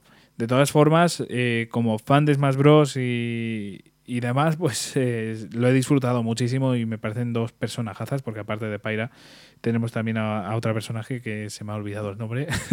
Mistra, Mistra. Eh, Mistra, Mitra, como, como tú quieras pronunciarlo, que es otro pedazo de personaje. Para mí, de las dos, Mistra es mi favorita. Sí. Sí, sí, sí. A ver, que Pira es muy muy simpática y, me gusta mucho, pero como Misra es tan borde, tan, tan cortante, pues a, mí era mi favorita de las dos. Eh, realmente, bueno, pues son dos personajes que me, gustan mucho y, que funcionan muy bien en Smash. O sea que a todo fan de Smash Bros. y concretamente también de Xenoblade Chronicles 2, recomendadísimo. Además, ya sabéis que los personajes traen eh, sus escenarios, traen sus bandas sonoras y a mí eso me encanta me pirra, ¿no? Estamos hilando fino de una forma exagerada, ¿eh? Esto es muy bestia. El eh, Jorgengar debe estar ahora mismo retorciéndose en su tumba de, datos corruptos. En su Pokéball. pues bueno, eh, en fin, eh, yo solo se lo recomendaría a los que realmente quieran disfrutar y que disfruten, vamos, de, Smash Bros, que les guste, que les haga ilusiones todos los personajes como a mí. Y para fans de, de Xenoblade Chronicles 2, vamos, es que ni os lo penséis. En general, Smash Bros es un juego que os recomiendo a todo el mundo, ¿vale? Y el, Season Pass, eh, concretamente, pues a los que sean más fans de la saga o a los que les interese, pues por ejemplo, yo que sé, a mí el Joker. O sea, a mí el Joker me lo vendieron ya en el minuto cero. Pero bueno, en fin. Ahí lo dejo. Esos son los dos juegos o las dos cosas que me he pasado, por así decirlo, en esta temporada. Cuéntanos tú las tuyas, Jesús. Bueno, yo, igual que tú, la verdad es que no, no he terminado gran cosa porque, claro, eh, el meterte en juegos largos... Pero este mes ha sido un mes duro y, tanto para ti como para mí es que nos hemos metido en, en juegarracos mm. largos, largos, largos. Sí, ¿eh? sí. Sí, hijo, sí, sí, hijo, sí. La verdad es que no esto no hay quien lo, eh, no hay quien siga este ritmo, ¿eh? Sí, sí, esto. No hay quien siga este ritmo. Pero bueno, eh, completar, mira, por ejemplo, completé el DLC de Gear 5, el de Machaca Colmenas, que la verdad es que me parece un DLC buenísimo. Obviamente no voy a hacer spoiler, pero mm, termina de una forma que yo estoy diciendo, por favor, que saquen ya una, otro DLC más, porque me parece que es un añadido a la historia que está muy bien. Como tal, no tiene nada que ver con la historia de Gear 5, pero es que mm, me da igual todo lo que es Gears of War tiene una tiene un gameplay que a mí me flipa, me, pirra como como a, como a ti pira. Eh, me parece que tiene eh, el, sistema de combate, tío, los, los, tiroteos con ese sistema de cobertura a mí me parece que es una delicia. Aparte es un juego que tiene, que tiene un sentido del humor muy gore, muy, muy adulto y, bueno, pues me, me encanta. Además tiene unos escenarios que, hace que desgastes el botón de, hacer capturas, porque la verdad es que pese a ser un juego crudo, un juego que al fin y al cabo se desarrolla en mitad de una guerra dentro de lo que cabe, pues tiene unos escenarios que son realmente bonitos, tiene un doblaje que al igual que el resto de la saga es muy bueno, son muy, muy brutos todos los personajes, Así que eh, si no habéis jugado el DLC de, de, Gear 5, Machaca Colmenas, hacedlo porque os va a gustar muchísimo. Luego el siguiente juego que terminé para mí fue una sorpresa muy, muy, muy buena, que yo creo que tú no lo has terminado todavía, pero que te queda muy poquito, de Medium. Así es, lo, he dejado un poco aparcado. Eh, me pasa mucho con los juegos de terror, que no sé por qué, no me preguntes. Pero es que The Medium no es. Mm, no es que sea de terror. Yo pensaba que me iba a dar miedo, pero yo te diría que no me lleva ningún susto. Es un juego que te mete el mal rollito, ¿sabes? Pero como tal, a mí no me ha parecido que sea un juego de terror. Ahora, es un juego que, tiene mucho suspense, que tiene esa facultad de hacerte pasar un poco de, no miedo, pero sí un mal ratillo. Pero te voy a decir una cosa, me ha parecido un juego increíble y además yo he leído por ahí a gente diciendo que era un juego indie. Mira, si es indie o no es indie, a mí me da exactamente igual. me parece un auténtico juegarral. me, parece un juegarral. Buenísimo. No tiene combates, eh, a mí yo siempre voy a decir que los juegos de terror o de esta temática me gusta que tengan combate para menos, para al menos que me den la falsa sensación de que me puedo defender, aunque me des una pistola con tres balas, ¿no? Pero em, a mí me da esa falsa sensación de, poderme defender. De Medium eso no te lo permite. Tienes alguna forma de defenderte de alguna cosita que no voy a decir, pero bueno. en resumen, es un juego que para mí es sobresaliente.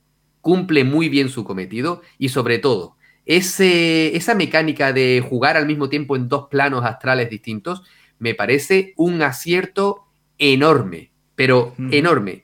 Es un juegazo que desde aquí eh, yo digo claramente que merece la pena una serie X o una serie S nada más que para jugar a este juego.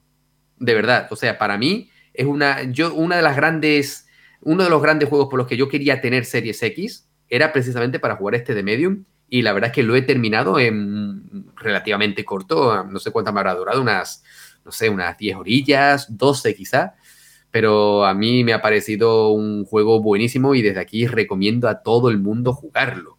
Y luego ya por último, el que he terminado, bueno, por último, tengo, hablaré de, otro juego, pero es un poco más trampa, pero bueno, eh, terminé también Dantes Inferno, que también lo tenéis disponible en el Game Pass, eh, bueno, yo es un juego de la generación de PlayStation 3 y 360 que no llegué a jugar nunca, pero siempre me llamó la atención. Pero claro, eh, me dio la sensación de que estaba eclipsado por, por God of War, ¿no? Que dentro de lo que cabe, pues es normal porque es el peso pesado del género junto con Devil May Cry. Pero cuando me puse con él, a mí me ha parecido un juego muy, muy digno, con una jugabilidad muy buena y Dante me parece, o sea, este Dante me parece un personaje muy interesante Lástima que la saga, bueno, la saga, el juego, te, prometa una continuación que al final no llegará nunca. Ah, no sabía ni que prometía eso, qué pena. Qué pena, em, si no recuerdo mal, cuando terminas el juego pone continuará. ¿Sí? ¿Cuándo? Por eso, por eso. ¿Esto que es Shemu? qué pena, qué pena. ¿Sabes?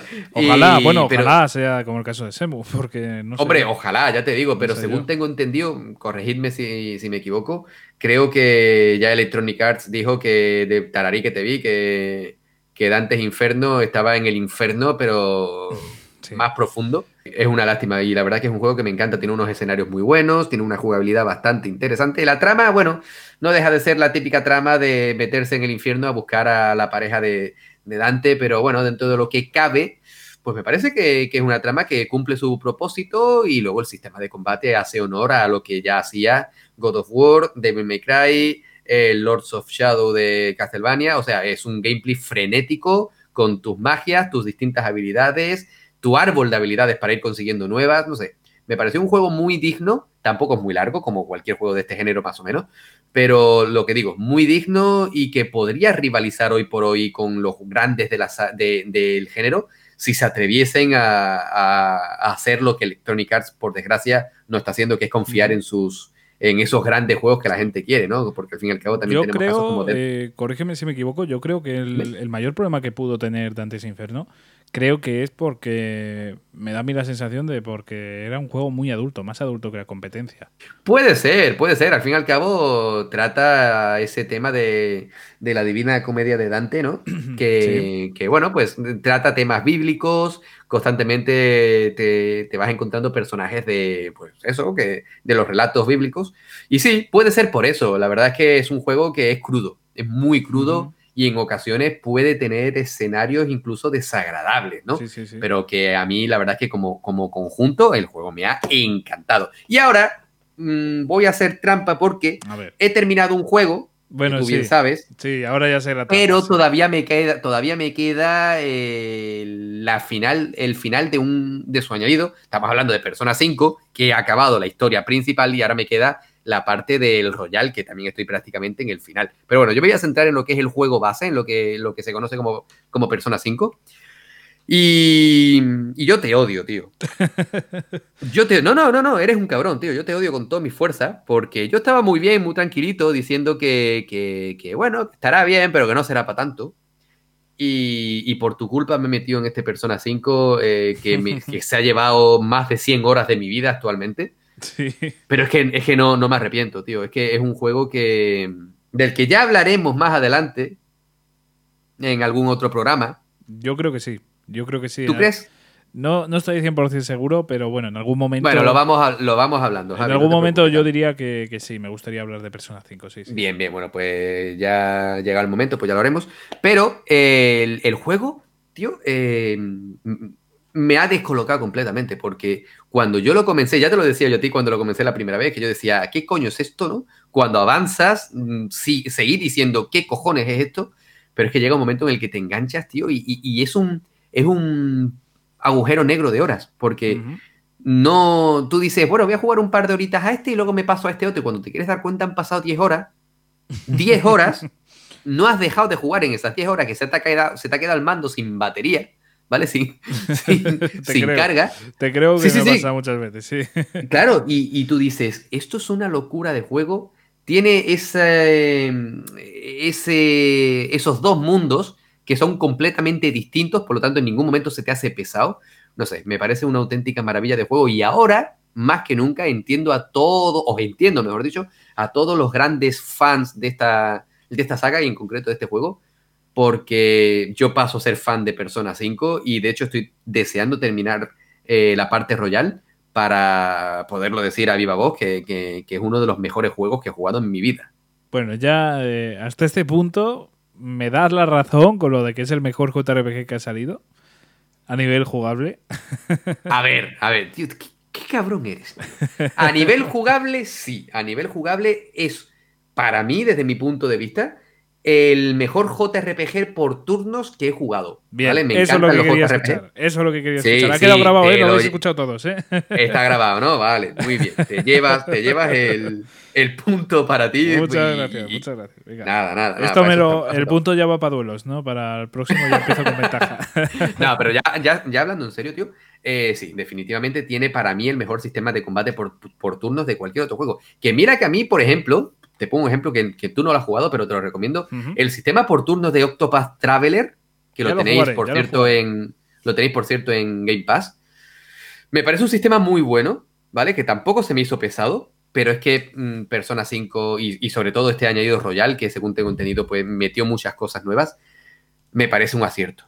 Eh, tiene tantísimas cosas que, hay, que, que hacer se hace tan dinámico, tan ameno, tan divertido, que normalmente vamos a ser realistas. El sistema de combate por turnos, a menos que te gusten mucho los, los juegos de, de los JRPG por turnos, se pueden hacer pesados en según qué caso, porque cuando son combates muy largos, pues joder, puedo entender que alguien me diga que tostón, ¿vale? Lo puedo llegar a entender, aunque a mí me encantan. Pero con este Persona 5 Royal esto no pasa, porque tienes mil formas de enfrentarte a los enemigos y de esas mil formas te consiguen meter otras mil cinco. Y, de esa forma haces que el juego sea divertido en todo momento. Así que mis 10 es a Atlus porque lo que han conseguido con Persona 5 Royal seguro que se puede mejorar, pero va a costar trabajo. Ya, ya, ya, ya. Veamos a ver qué nos depara, pero sí, desde luego va a ser muy, muy, muy difícil de superar este juego. Por supuesto, si en un futuro, que yo espero que sí, sale un Persona 6, Ojalá. yo estaré desde el día 1 ahí pendiente. Sí, sí, ya estaremos los dos ahí abrazaditos, esperando el, momento ahí de salida. Yo es, que no, yo que no dudo ni un segundo que tú estés ahí esperándolo como agua De, mayo. Eh, yo me imagino todo en confinamiento y yo ahí en el game esperando. esperemos, no, yo, no, no, esperemos que no haya más confinamiento, tío. esperemos, ojalá. Uh, uh, toquemos madera. Pero bueno, básicamente esos son los juegos que yo he terminado hasta ahora. Tengo otros tantos empezados, pero eso ya hablamos más adelante. Pues sí, ya hablamos de, los que hemos empezado un poco más adelante. Vamos a ir ahora con, más mensajes, con más eh, eh, oyentes, con, con, más personas que son súper majas. Y concretamente ahora me voy al señor Fran, que le hemos tenido por ¡Hombre! Fran. Le hemos tenido en el especial de Metroid. Creo que hemos hecho ya publicidad de todos los especiales. Es increíble este podcast. Mm, ¿Falta alguno? ¿Falta alguno? No, no, no, no, no, no, Lo, estoy repasando y no. Están yo creo que no. Yo creo que ya hemos publicitado todos. Pero bueno, en el era nuestro experto y es nuestro experto de Metroidvanias. Pero concretamente pues lo hemos podido escuchar sobre todo en el anterior Save Data y en el especial de Metroid. Así que de verdad, Fran, muchas gracias por participar una vez más. Eh, yo esperaba este audio con ansia y vamos a ver qué, nos cuentas. Hola de nuevo, chicos. Javi, Hola, Fran. Y, la audiencia. Soy Fran y esta vez voy directamente al grano a hablaros del juego al que he estado dedicando mi tiempo este mes. y que desde luego recomiendo, que es eh, Loop Hero. A ver, em, Loop Hero es un indie publicado por Devolver Digital, que, bueno, para los que no estén muy puestos, es en cuanto a número de títulos el mayor publisher de juegos independientes de la industria a día de hoy, y desarrollado por un equipo ruso que presentó esta idea por primera vez en una Game Jam. Y me gusta traer este juego ahora mismo porque me encaja muy bien con mi historia aquí, y es que si bien la última vez os di la chapa con un género en particular, hoy os la voy a dar con un videojuego que mezcla elementos de diferentes géneros de una manera pues, pues muy curiosa y que da un muy buen resultado. Entonces, eh, ¿en qué consiste Loop Hero?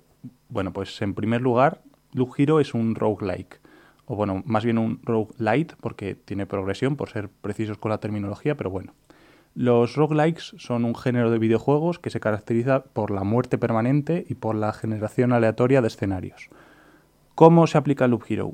Bueno, pues aquí se nos da control sobre un héroe que empieza un camino cíclico desde una hoguera y vuelve a ella una vez terminado el ciclo para volver a empezarlo inmediatamente después. En este camino, el jugador se enfrenta a monstruos y gana premios en forma de equipamiento que le permiten seguir avanzando y continuar con el bucle, pues con cada pasada a la hoguera los enemigos se vuelven más duros. Esto de pelear con enemigos, conseguir mejor equipamiento y así pelear con enemigos más fuertes hasta llegar a un jefe, recuerda mucho a, un RPG, que es el segundo género del que bebe Loop Hero. La cosa es que aquí aparece un girito que he omitido conscientemente hasta ahora, y es que tú, el, jugador, no peleas, sino que el personaje pelea solo una vez entra en combate y, hace un daño basado en el nivel del arma, decide el solo a por qué enemigo va a ir primero, etc. Este hecho ha llevado a la gente a comparar a Loop Hero con un idle game, que es otro, otro género más, que son estos juegos que se dice que se juegan solos, o que la mayor parte del tiempo tú no tienes que hacer nada, pero esto en Loop Hero es mentira porque tienes que estar constantemente, constantemente atento a lo que pasa. Porque si bien tú no peleas, sí que tienes que hacer otra cosa, que es gestionar el terreno a través de cartas. Así entramos en un cuarto género, que es gestión de mazos. Y es que una vez derrotas a los enemigos, estos no solo te sueltan equipamiento, sino también cartas que son elementos que, que puedes y debes colocar en el terreno. Es decir, esto no es como Slade Spire, si lo conocéis, otro roguelike que utiliza indie, que utiliza cartas. Pues si bien aquí, pues en, en Slade Spire las cartas se utilizan para pelear, como también en, Hearthstone o en Legends of Runeterra, en Loop Hero las cartas son, eso, son arboledas, son cementerios, son nidos de arañas, eh, montañas, prados, etc. Que se han de colocar en el mismo camino o en una zona aledaña o un poco más alejado, esto depende de la carta. Y estas cartas, aparte de tener efectos sobre las estadísticas del héroe, te dan vida, te suben velocidad, etc. Pero sobre todo, que, aquí lo, interesante, permiten la aparición de enemigos. Es decir, si pones un cementerio, por ejemplo, pues te van a salir esqueletos. Si pones un nido de araña, te van a salir arañas. Y claro, a ti te interesa pelear con esos enemigos. Pues a más enemigos, más equipamiento, y a enemigos más complicados, pues mayor calidad del equipamiento también. Pero eso te pone el camino más difícil y es en el equilibrio entre suficientes pero no demasiados encuentros y en la gestión inteligente a través del uso de las cartas donde está parte de la gracia del Loop Hero, junto con, un último elemento. Y es que aquí no siempre estás dando vueltas, sino que existe un, bueno, lo que llamaríamos un, hub central, que al principio es simplemente un mini campamento, pero que puedes y debes mejorar con recursos que obtienes en tus expediciones, que son madera, rocas y demás.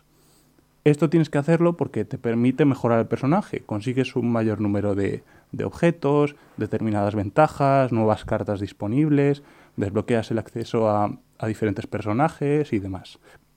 Lo que pasa es que no siempre lo consigues, no siempre consigues el mismo material, porque depende de si en tu expedición te ha ido bien o mal, si te han derrotado o no, vas a obtener más o menos recursos, por ejemplo. Y además el juego te permite elegir qué mejoras quieres conseguir antes y cuáles después. Y teniendo en cuenta que lo que construyes al final son lugares físicos, como una herrería, unas chozas o unas granjas, el juego también tiene parte de juego de gestión de recursos. Así que aquí lo tenéis. En un momento se he plantado un juego que presenta elementos de al menos cinco géneros, tomando lo que le interesa de aquí y allá para generar una fórmula adictiva y de la que no estoy dispuesto a admitir las horas que le he echado. Madre mía, parece un juego muy, muy completo, ¿eh? Tío, este chaval, Fran, tío, te lo, digo a ti directamente, ¿vale? es que me quedo embobado escuchándote, tío. Madre mía, sí, sí. Es, que, es, una es que eres un experto. tal cual. Es, nuestro experto, hombre. Por supuesto, por supuesto. Es nuestro experto eh, en, en Metroidvanias y en, y en todos estos géneros que. Sí, madre mía, es que ahora tenemos que. que va a ser nuestro experto de roguelite. De, de gestión es que, es que me da, me da cosa ya hablar, tío. Es que me da cosa de hablar, porque es que este chaval habla y te hace una masterclass de lo que quiera. Sí, sí, ya te digo, madre mía. Increíble, eh, tío. Yo poco que comentar, la verdad, o sea, porque realmente es un, un juego que no, no, lo he jugado. No soy un experto en los roguelite, por ejemplo, que yo creo que es el género principal de. O sea, tiene todos, pero yo creo que es por lo que se conoce este juego. Pero bueno, visualmente parece un poquito feo, también lo digo. O sea, no es un juego que visualmente sea muy atractivo. Pero bueno. Qué superficial eres, tío. Qué superficial eres. Pero bueno, para mí es importante. Eh, de todas formas, eh, me llama mucho la atención y tiene pues eh, toques, no sé, muy, muy clásicos en algunos sentidos a, nivel visual. Y no sé, por toda la, unión de todos estos géneros y tal, la verdad es que me, a mí me ha llamado la atención. O sea, ya como mínimo, Fran, yo creo que has logrado eh, que nos entre por los oídos, por así decirlo, que, lo tengamos un poquito más en mente, el Loop Hero. Sí, sí, sí, eh, sin duda. Y yo tengo muchas ganas de saber esa cantidad de horas a las que ha echado Fran. Porque, madre mía, si, si no lo quiere decir aquí, no, no sé yo cuántas horas van a ser. Igual supera las 50 o 100 horas ¿eh? en un juego de este estilo. Seguramente, pero vamos, que, que si con eso, si esas horas que, le, que ha invertido en este juego le permite darnos, seguir dándonos estas masterclass, yo encantado, tío. Juega, juega, tío, si, si eso es salud. Claro que sí. Por cierto, que nos envía un segundo audio. Eh, vamos a escucharlo, a ver qué nos dice. Una última cosa que se me ha pasado a comentar en el audio anterior, y es que al, contrario que otros roguelikes, Loop Hero tiene un componente narrativo mucho más conexo con el resto de elementos y más presente, porque se te cuenta una historia sobre que el mundo está siendo reducido a la nada por un ente sobrepoderoso y tú debes luchar contra él y, repoblarlo. Y de ahí la conexión con lo de generar terrenos que comentábamos y demás. Y también eh, tengo que mencionar que el apartado artístico del juego ha sido muy criticado, con una estética y un, pixel art que recuerdan a juegos bastante retro y una banda sonora que, también lo acompaña. Seguro que a Verso esto le gusta mucho. Y a mí este estilo, más eh, quizás algo barroco, a mí me gusta mucho, pero de primeras no me entraba para nada cuando empecé a jugar. Así que nada, que, no os asuste, pero echadle un vistazo antes de tomar ninguna decisión. Eh, muchas gracias chicos y un besazo hermosos y hermosas. Un besazo para ti, hermosura. Pues mira, justo ha hablado del apartado visual que, que le estaba criticando yo aquí. Pues... Es que eres un criticón, tío. Hablas. Espérate que termine el pobrecito mío. Ya, bueno, hombre, pero es que quería comentarlo porque me parece. Muy mal, muy mal, Javi. A, mí me parece importante, me parecía que, era un juego bastante feo, pero bueno. Yo es que ya te digo, no puedo, no puedo decir porque no, como tal no he visto el. No he visto el juego, pero, pero la verdad es que me ha conseguido que me llame la atención, ¿eh? Sí, sí, sí, sí. Ya te digo, me, me ha llamado mucho a mí la atención el, el unir tantos géneros y además son juegos, eh, géneros, perdón, que que yo creo que en general son muy adictivos eh, todos ellos, ¿no? O sea, un Run Light eh, suele ser muy adictivo, pero es que si yo qué sé, los JRPG son todavía más, yo creo. Eh, gestión de recursos, vamos, eso ya es otro nivel de, de adicción. quizás los únicos, el de Mazos y el Little Game, que nos decía, pues iguales son los géneros que menos eh, adicción conlleva, ¿no? O sea, solamente le falta a esto los loot boxes y ya directamente te tiras la vida aquí, ¿no? Por, el tema de, la adicción. Mm, le ha faltado, con tanto género, le ha faltado el Musou, ¿eh? Pero, oye, se, lo guardan para la segunda parte. Eso, iba a, decir, eso iba a decir. Va, va a llegar el, ya que le gusta mezclar, el dancing con Musou, joder, eh, va a ser la secuela perfecta. pues escúchame, qué cosas más raras han visto, ¿eh? Loop Hero Dancing Musou Version, yo, qué sé, algo, algo, pasará, algo pasará. Bueno, de todas formas, eh, mm, a mí me ha encantado este mensaje de Frank, como siempre, dándonos masterclass y hablándonos de de, de, juegazos con estas pedazos de recomendaciones. O sea que, Fran, de verdad, muchas gracias por, volver a mandarnos un audio tan interesante como estos. Y de verdad, te, escuchamos, ¿eh? estamos en contacto y, y, mándanos en todos los save datas que, que nos encanta tenerte por aquí, de verdad. Y muchas gracias, ya lo digo por aquí públicamente, que muchas gracias por el por ayudarnos con el especial de Metroid, de verdad. Muchas, ya te digo porque la verdad es que se marcó un programón que, que, que, fue increíble, fue impresionante. De hecho, fue el programa en el que más tiempo estuve callado. Ya, cierto, cierto. Tengo que llamarle más. Joder, tío, hoy te estás desquitando tú conmigo, ¿eh? ¿He dicho yo algo? Estoy un poco con la vena de duelos, no te voy a negar. Es que. Pues si, si, si en Safe Data, que todo es maravilla y luz y color, estás tan cabrón conmigo, tío. No, que, no. Miedo me das, miedo me das con duelos. Ya, ya, prepárate para la próxima edición. Voy a estar ahí incesante. No, hombre, que, lo digo desde el cariño y el respeto, hombre, que ya sabes que, yo quiero escucharte. Sí, sí, pero tú me la has soltado. bueno, bien, bien, eh, vamos a continuar ya con el último audio. Eh, todavía tenemos otro mensaje más, pero el último en formato audio que tenemos por aquí, que es de, es de Alex. Vamos a escucharlo. Buenas tardes a todos. Bueno, yo voy a hablar acerca de Fortnite. Eh, mi enganche es tremendo. Bueno, como Jesús ya, ya sabe, me paso las horas libres, prácticamente casi todas, jugando a este juego. Y no sé, en mi opinión es debido a eh, cada partida, para, para, en mi opinión, cada partida es diferente. O sea, no hay dos partidas iguales.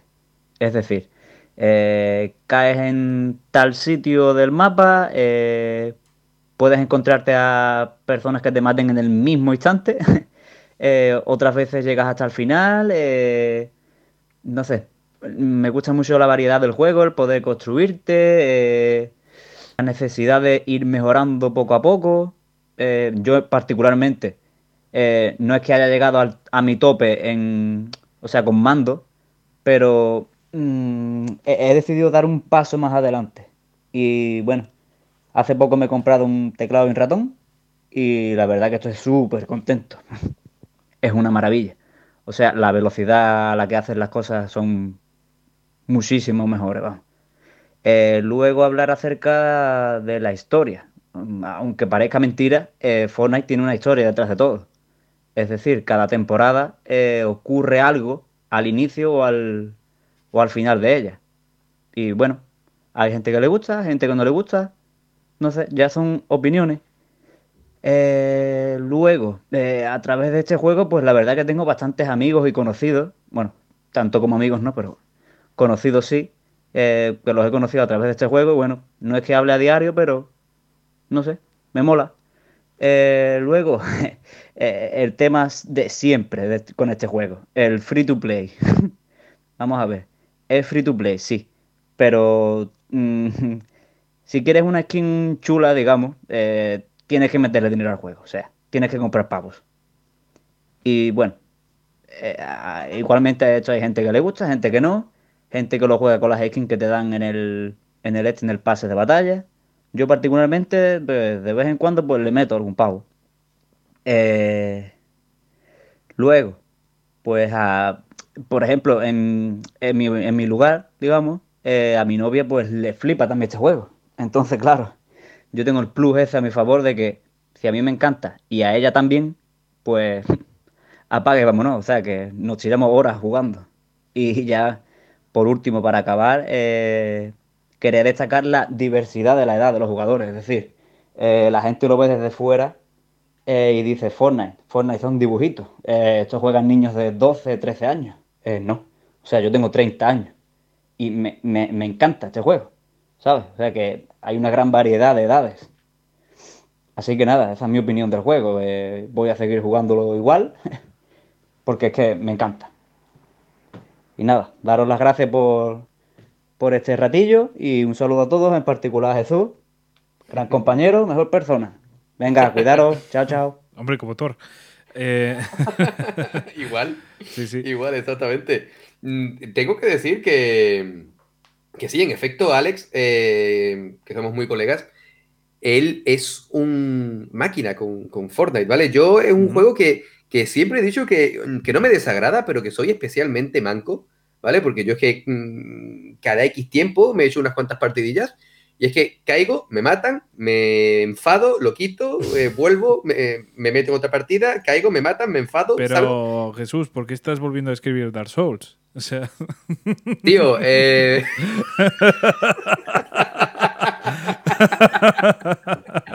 Ahora dime tú que no estás tú a la defensiva conmigo. no, hombre. Ahora di tú que no estás. no, no, escúchame, ya sin, broma. Tío, eh, yo creo que solo una vez conseguí una victoria. Solo una vez, sigo sin saber cómo. Ese día fue, yo qué sé, gasté, gasté la suerte de todo el mes en esa partida. o sea, me, me, me, pareció, yo, yo, decía, tío, que, estoy, que, que voy ganando, que voy ganando. Y sigo sin saber cómo. No he vuelto a conseguir ese, esa puntuación en la vida, pero sí es verdad que aunque es un juego que yo no, yo es que no soy mucho de jugar juegos multijugador como tal, pero de vez en cuando me echo mis partiditas a, Fortnite y la verdad es que no me desagrada. Y de hecho, yo admiro mucho a, estado, a, todos estos jugadores que, que se marcan esas partidazas, entre ellos Alex, que lo he podido ver varias veces, porque es un chaval que, que tío, es que se marca unos partidones que flipas y tú dices, tío, es que en lo que yo he cambiado de arma, tú te has construido un castillo, cabrón. ¿Cómo lo has hecho? ¿Sabes? Y, la verdad es que por ahí, oye, pues mis respetos, tanto para él como para tantísimos otros jugadores, que sobre todo en Twitter veo a muchísima gente que se marca unas partidas brutales. Así que más quisiera yo jugar como muchos de, como muchos de ellos, en especial como Alex, ¿eh? que además, ya te digo que, como él ha dicho antes, su novia y él están todo el santo día picados siempre que tienen un hueco. Y, y, me consta que, que, son un escuadrón que hay que tener cuidado con ellos, ¿eh? El escuadrón suicida. Bueno, en fin, hay que tener cuidado, hay que tener cuidado con eso. Entonces, eh, bueno, pues ah, yo que no soy un experto para nada en, en, Fortnite, o sea, yo tengo poco que añadir en ese sentido. Eh, yo cuando he jugado a multijugadores eh, del estilo, nada que ver tampoco con este, pero por ejemplo, pues yo qué sé, yo me acuerdo en su día Call of Duty Modern Warfare 2 que eché muchísimas horas. Guau, chaval, y, ya te digo. Y yo entiendo que tengan esa. Eh, que jueguen tanto a, ese videojuego, que, le metan tantas horas. Porque al final los multijugadores de este estilo son muy divertidos. Eh, está esa competencia tan, tan bestia, esa satisfacción cuando ganas partidas, esa decepción y esa rabia y ese pique por, por conseguirlo cuando pierdes. Y no sé, realmente entiendo perfectamente que le echen tantas horas. Sí que me gustaría hablar de, algunos detalles que, han dicho, pues que ha dicho Alex, que me parecen súper interesantes. Por ejemplo, el tema de la edad, desde luego que, que, no. O sea, aquí tienen que jugar, obviamente, al igual que otros juegos que ya hemos hablado aquí en el podcast de Explorando Videojuegos, hay juegos como Minecraft que a día de hoy se ven un poco como si quienes los que los juegan son niños pequeños solo, y ni mucho menos. Y Fortnite, desde luego, es otro claro ejemplo de, un juego. Y de, hecho, y de hecho, hace poco hablábamos, no recuerdo en qué programa fue, precisamente hablando de, de Minecraft, ¿verdad? Que, sí, por eso sí, sí, sí. Es que no, sé si, creo que sí. Eh, que siempre decíamos, no, es que es un juego que solamente juegan niños, no sé qué, no, no, no, para nada. Nosotros somos, tanto tú como yo, somos ya adultos y, y es un juego que nos encanta. Sí, sí, es que no tiene nada de malo. Son juegos que tienen quizás eh, para algunas personas, algunas, eh, un concepto quizás un poco equivocado de que tiene que importar la edad, pero a mí de verdad me parece un poco absurdo fijarnos en si tiene 12, 13, 25, 30, 40, 50 años. O sea, ¿qué más da? ¿Qué más da? O sea, eso es lo de menos. Lo importante es pasarlo eso De, eso de que un juego... Tío, si a ti te gusta... Es que yo qué sé, piensa en un juego que sea verdaderamente infantil. Un juego sobre la patrulla canina, que los hay. Tío, Mira, que sí, que es un juego que está, eh, está orientado a. Y mira la tontería que voy a decir, pero es así. Un juego que está orientado a un público infantil, pero si por cualquier razón tú tienes 30, 40, 50 tacos y te gusta el juego, pues juégatelo, tío. Como si te juega. Como si, Guillo, sinceramente, como si te juegas el juego de Hannah Montana en su día que salió para 360 y Play 3, pues juégatelo si te gusta, tío. Mm, yo estoy completamente de acuerdo contigo y, completamente de acuerdo con Alex. Para jugar no hay edad. A ver, cuidado si un juego es para mayores de 18 y tienes 14, tío, que eres menor de edad. Sí, aunque todo el mundo se lo sabe. Todos hemos crecido, exacto, todos hemos crecido jugando los juegos que nos han salido otra chorra y, tú has comenzado y, tú has jugado Mortal Kombat con 8 años, yo he jugado GTA con 10, o sea, que eso es así, ¿no? Pero pero que dentro de lo que cabe, que joder, tío, que son videojuegos, que es un hobby, que es una que es un es una forma de entretenimiento, ¿no? Al final. Claro, exactamente, es algo bonito, tío, joder. Hay que disfrutarlo, sí. eh, claro, si a ti te gusta jugar Minecraft y da la casualidad que Minecraft lo juegan muchos niños, pues tío, pues ahí están, pero tú tienes 30, 40 tacos, lo estás jugando y lo estás disfrutando, que al final todo se reduce a eso. El mínimo como un múltiplo del videojuego es disfrutarlo.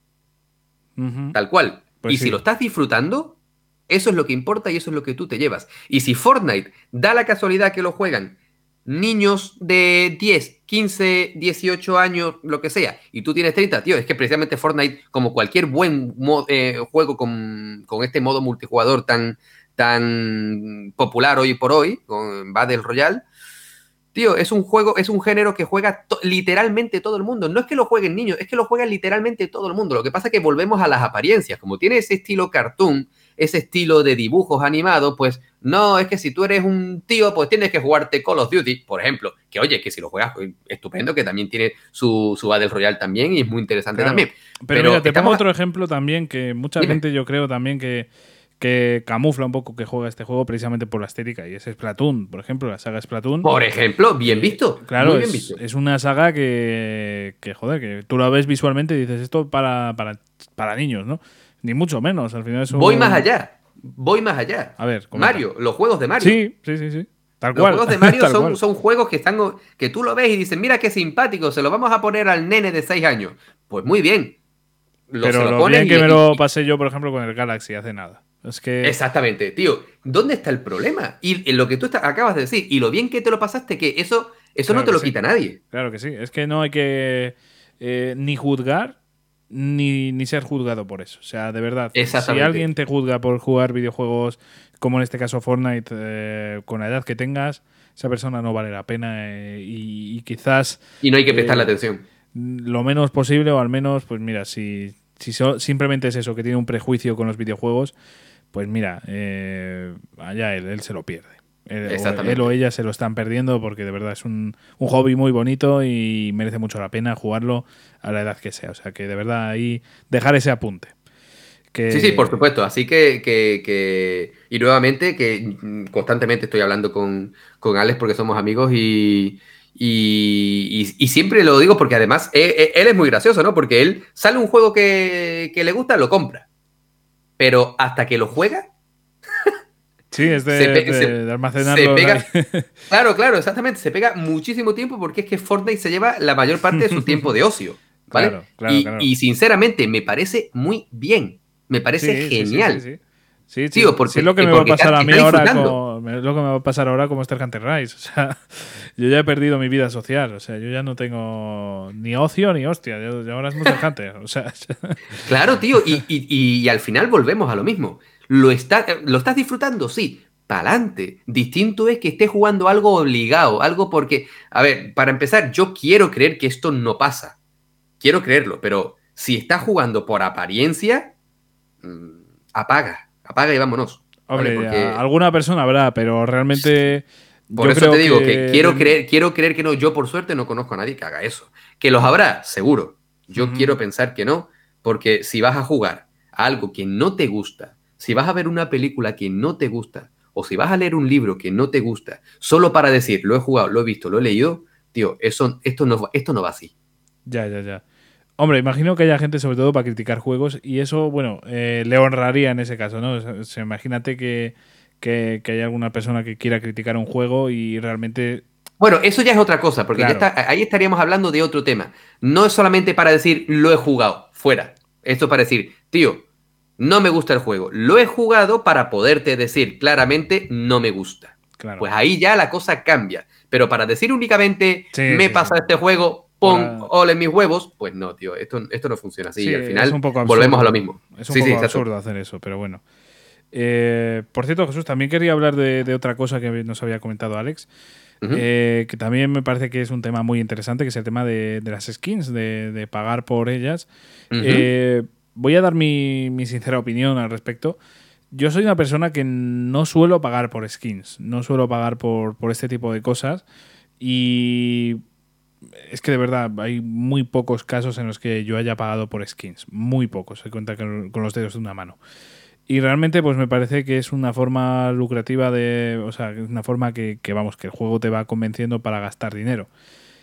¿Por qué yo creo que, es una buena acción en este caso, por ejemplo? O sea, cuando tú inviertes tanta, una cantidad de horas eh, tan bestias en un juego y, demás, yo considero que si te ha salido rentable, te mereces el capricho de, comprarte lo que quieras dentro del juego, ¿no? O sea, al final no has gastado un euro por, por, este, por este juego y, y, pues mira, es el, granito de arena que tú dejas.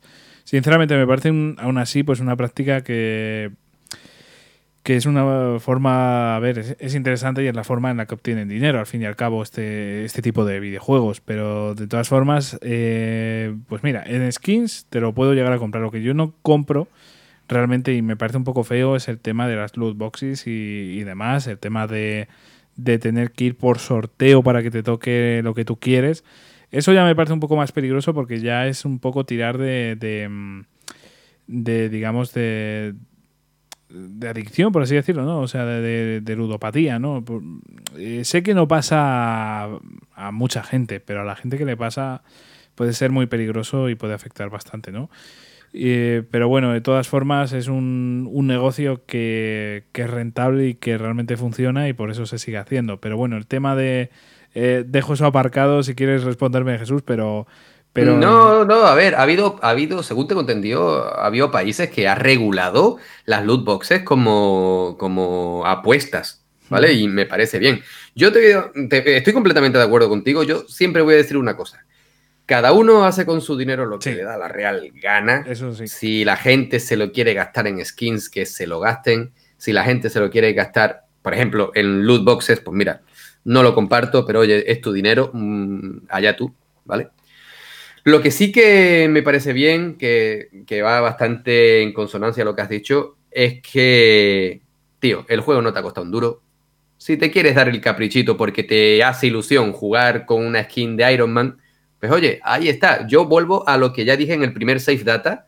Eh, Miguel lo, lo, sabe muy bien. Nosotros nos enganchamos muchísimo a DC Universe que es un juego free to play, que no nos costó un duro, y luego pues le echamos algo de dinero en, en, DLCs y tal, y los disfrutamos muchísimo. ¿Nos salió rentable? Total, totalmente. Es que... nos, salió, nos salió más barato que si hubiésemos comprado un juego. Por lo tanto, oye, ahí está. Me parece genial. Y nuevamente, si alguien se quiere comprar sus skins, pues se lo compran, su pase de batalla, sus no sé qué, sus no sé cuánto, me parece estupendo. Al final, lo que, lo que hemos dicho antes, mientras lo estés disfrutando, bueno es. Claro que sí, además en juegos de este estilo que has echado tantas horas, es que qué menos que, darte algún caprichillo, ¿no? Entonces yo, yo lo entiendo perfectamente y desde luego, pues me parece totalmente correcto y como bien dices tú, Jesús, me parece que es clave lo que has dicho. Eh, cada persona hace lo que quiere con su dinero y tienen el mismo digamos, prestigio, digamos que tiene el mismo derecho, mejor dicho, eh, de comprar pues skins, que de comprar un juego entero, o que de comprar lo que sea. Es que, ¿qué más da? O sea, cada uno aparte que, disfruta las cosas como es. O sea, como, como las disfruta, ¿no? O sea, yo disfruto igual las cosas que tú igual no, ¿sabes? Entonces es comprensible. Y aparte, vamos a, vamos a ser claros. Fortnite es, es, es más que un juego, es una experiencia. Porque vamos a, vamos a ser claros, en Fortnite se han hecho conciertos, ¿vale? Han hecho una cosa que a mí me parece estupenda. Cuando pasaron de la primera a la segunda temporada, ese que, creo que fue ahí, ese agujero negro que se lo tragó todo, que estuvo un día o dos días en el que no se podía jugar, aquello fue un movimiento de marketing maestro, ¿vale? Sí, sí, sí. Generó el ansia, o sea, creó ansia por jugar, ¿vale? O sea, la gente que jugaba consiguió de esa forma, o sea, le quitaron el caramelo al niño para generar ese ansia por volver a jugar y luego te, volvieron a sacar el juego mejorado, con más contenido y te lo sacaron, ¡pum! Ahí está, con nueva historia, con, más cosas que hacer y, de esa, y, han seguido eh, eh, todo, todo esta, toda esa estela que crearon con, con, la segunda temporada, lo han continuado, lo han agrandado, le han metido, tío. Eh, no todo el mundo puede estar metiendo eh, licencias como Star Wars, Marvel, eh, también las tuvo, de, las tuvo de DC. Vamos a ver, estamos hablando de locura. Y eso no lo consigue un juego que juegan cuatro gatos. Solo consigue un juego que mueve masas. Es que sí, sí, sí. O sea, esto se nota que es un juego grande Eh, precisamente por eso, por las colaboraciones, por esos personajes. Eh, el único ejemplo que se me ocurre que tenga todavía más cosas de estas es Smash Bros. O sea, Es Smash Bros, exactamente, pero bueno, Smash Bros, Pero dentro de lo que cabe, es un juego eh, que está a la venta, que, Sí, que cuesta dinero, que luego tienes tus distintos pases de. de, de, sí. de lucha, de luchadores, ¿vale? Sí. O sea, me parece, me, me parece algo un poco, un poco más lógico. Mortal Kombat también lo lleva unos cuantos juegos haciéndolo. Eh, Soul Calibur ha tenido siempre algún, algún cameo, ¿vale? Pero, pero Fortnite, que es un juego free to play, como bien decía Alex, que esté haciendo todo eso y que tenga, tenga personajes, tiene al, al, al Mandaloriano, tiene a Kratos, o sea, Kratos bailando, cuidado. Eh, tienes a bueno, personajes. a, de a Kratos que no ha tenido Nintendo ningún personaje de Sony, por así decirlo. O sea, Exactamente, Fíjate. exactamente. no hay y ningún ahora también tiene así. perso- Sí, sí. ¿El qué? Perdona, perdona. Que no hay ningún personaje así, o sea, porque sí que tiene algún exclusivo, Persona 5, por ejemplo, y demás, pero, pero no se siente tanto como un Kratos. O sea, Kratos es Exacto. representación de Sony, por así decirlo. Exactamente, Kratos, que por cierto estuvo en Mortal Kombat. Y ahora está ese evento eh, con personajes de Street Fighter. O sea, estamos hablando de que es un juego que va más allá y que yo soy de los que opinaban, y me arrepiento mucho de estas palabras, bueno, que tampoco es que hiciese nada malo, pero me arrepiento de haber dicho que Fortnite era una moda muy pasajera. Porque ya lleva bastante tiempo y te voy a ser sincero, aunque no es un juego que yo a mí me maraville, porque lo que yo, yo he dicho antes, que es un juego que juego X en X momentos, ¿vale? Pero me alegra mucho que siga ahí porque hace feliz a mucha gente. Y lo que siempre decimos en este programa es que lo importante es ser felices, divertirse y estar bien. Por lo tanto, si eres feliz jugando Fortnite, si eres feliz jugando Minecraft o si eres feliz jugando a, a la saga Souls, pa'lante porque lo estás haciendo bien. Pues claro que sí. Así que bueno, nos quedamos aquí con ese mensaje de Alex que me ha gustado mucho. Eh, muchas gracias por mandarlo, Alex, de verdad, y por escucharnos. Así que bueno, te, te animamos a que mandes más mensajes para la próxima, eh, si te apetece. Vamos a ir ahora ya con el último oyente, en este caso William C. Ridley, eh, que nos dice, pues llevo unos días dándole al Doom 3 Remaster para Xbox One. Juegazo. Lo tenía olvidado y la verdad es que me está encantando. Eh, si fuera el 2 me reiría un poco más, ¿no? Pero estoy, estoy hoy malvado, ¿eh? Estoy Es, malvado. es que, ¿qué te, qué te pasa, tío? Tú que, No sé. que siempre, que siempre, al final, mira, lo que dijo Frank en el especial de, de- de Metroid es verdad. Yo soy un ser de luz y tú eres un hijo puta. No dijo eso, pero...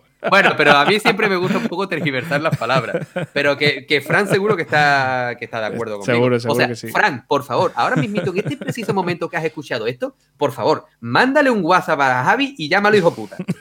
Por favor, por favor. Ay, madre mía, madre mía. Cuánto bullying hay aquí de, de ambas Bullying, partes. pero si llevas haciéndome bullying todo el programa, mamón.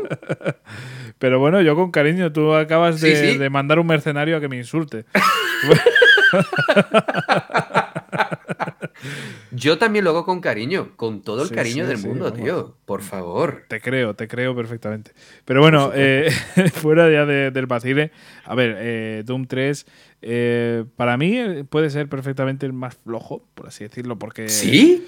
Para mí, quizás sí. Pero te digo porque...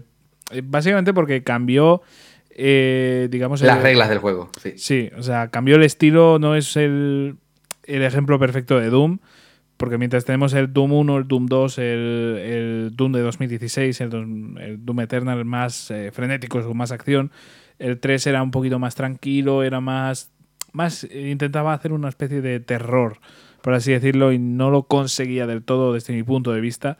Por eso Mm. yo opino que para mí es el más flojo. No quiero decir que sea malo ni mucho menos, o sea, es un juegazo, pero sí que para mí como Doom es el más flojo, para mí.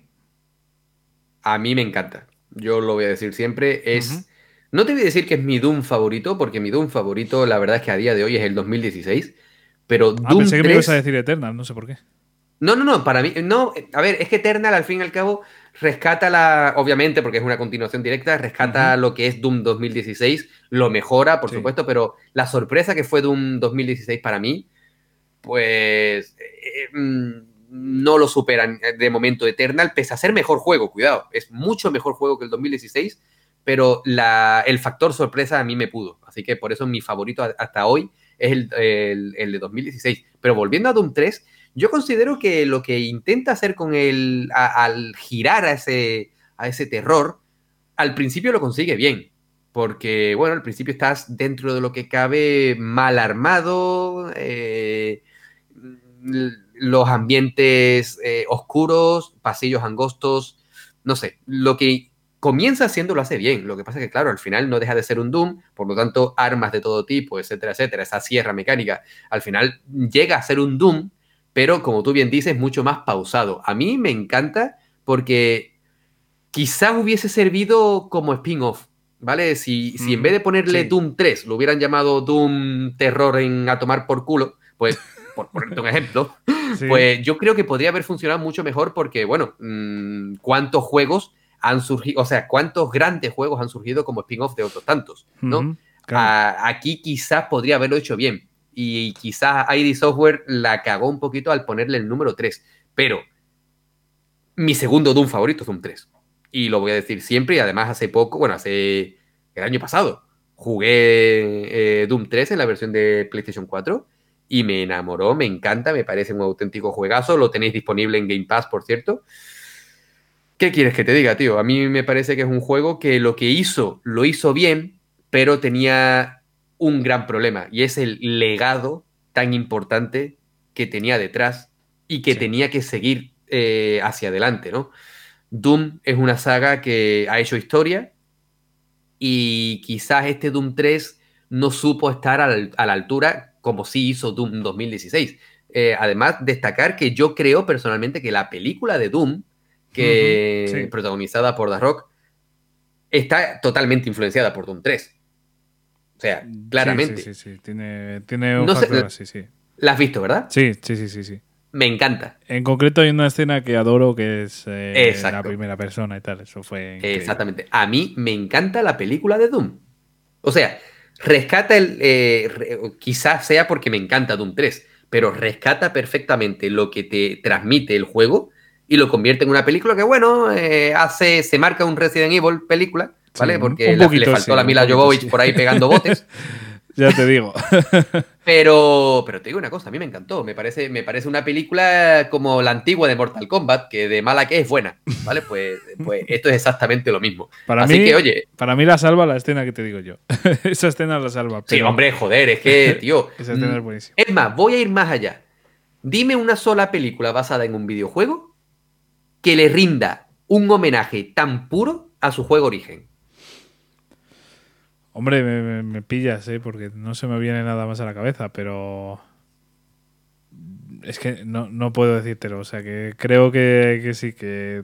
Que sí, que estamos hablando de que en Resident Evil te puede, en las películas te puedes encontrar con Chris, te puedes encontrar con Leon, te puedes encontrar con Jill, vale. Pero sí, pero que sea una referencia tan bestial al videojuego, en plan ponerse como si fuera el videojuego, eh, se me ocurre un corto que hubo de, que es un corte, o sea, era de tres minutos, me parece.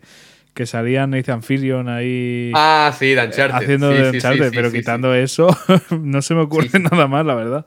Claro, pero no deja de ser una referencia clara porque es, es la ambientación. Pero ese homenaje tan, tan, tan claro al juego, eso muy pocos lo consiguen. O sea, transmite transfieren el juego, el modo de ver el juego a la película y eso no se hace fácilmente.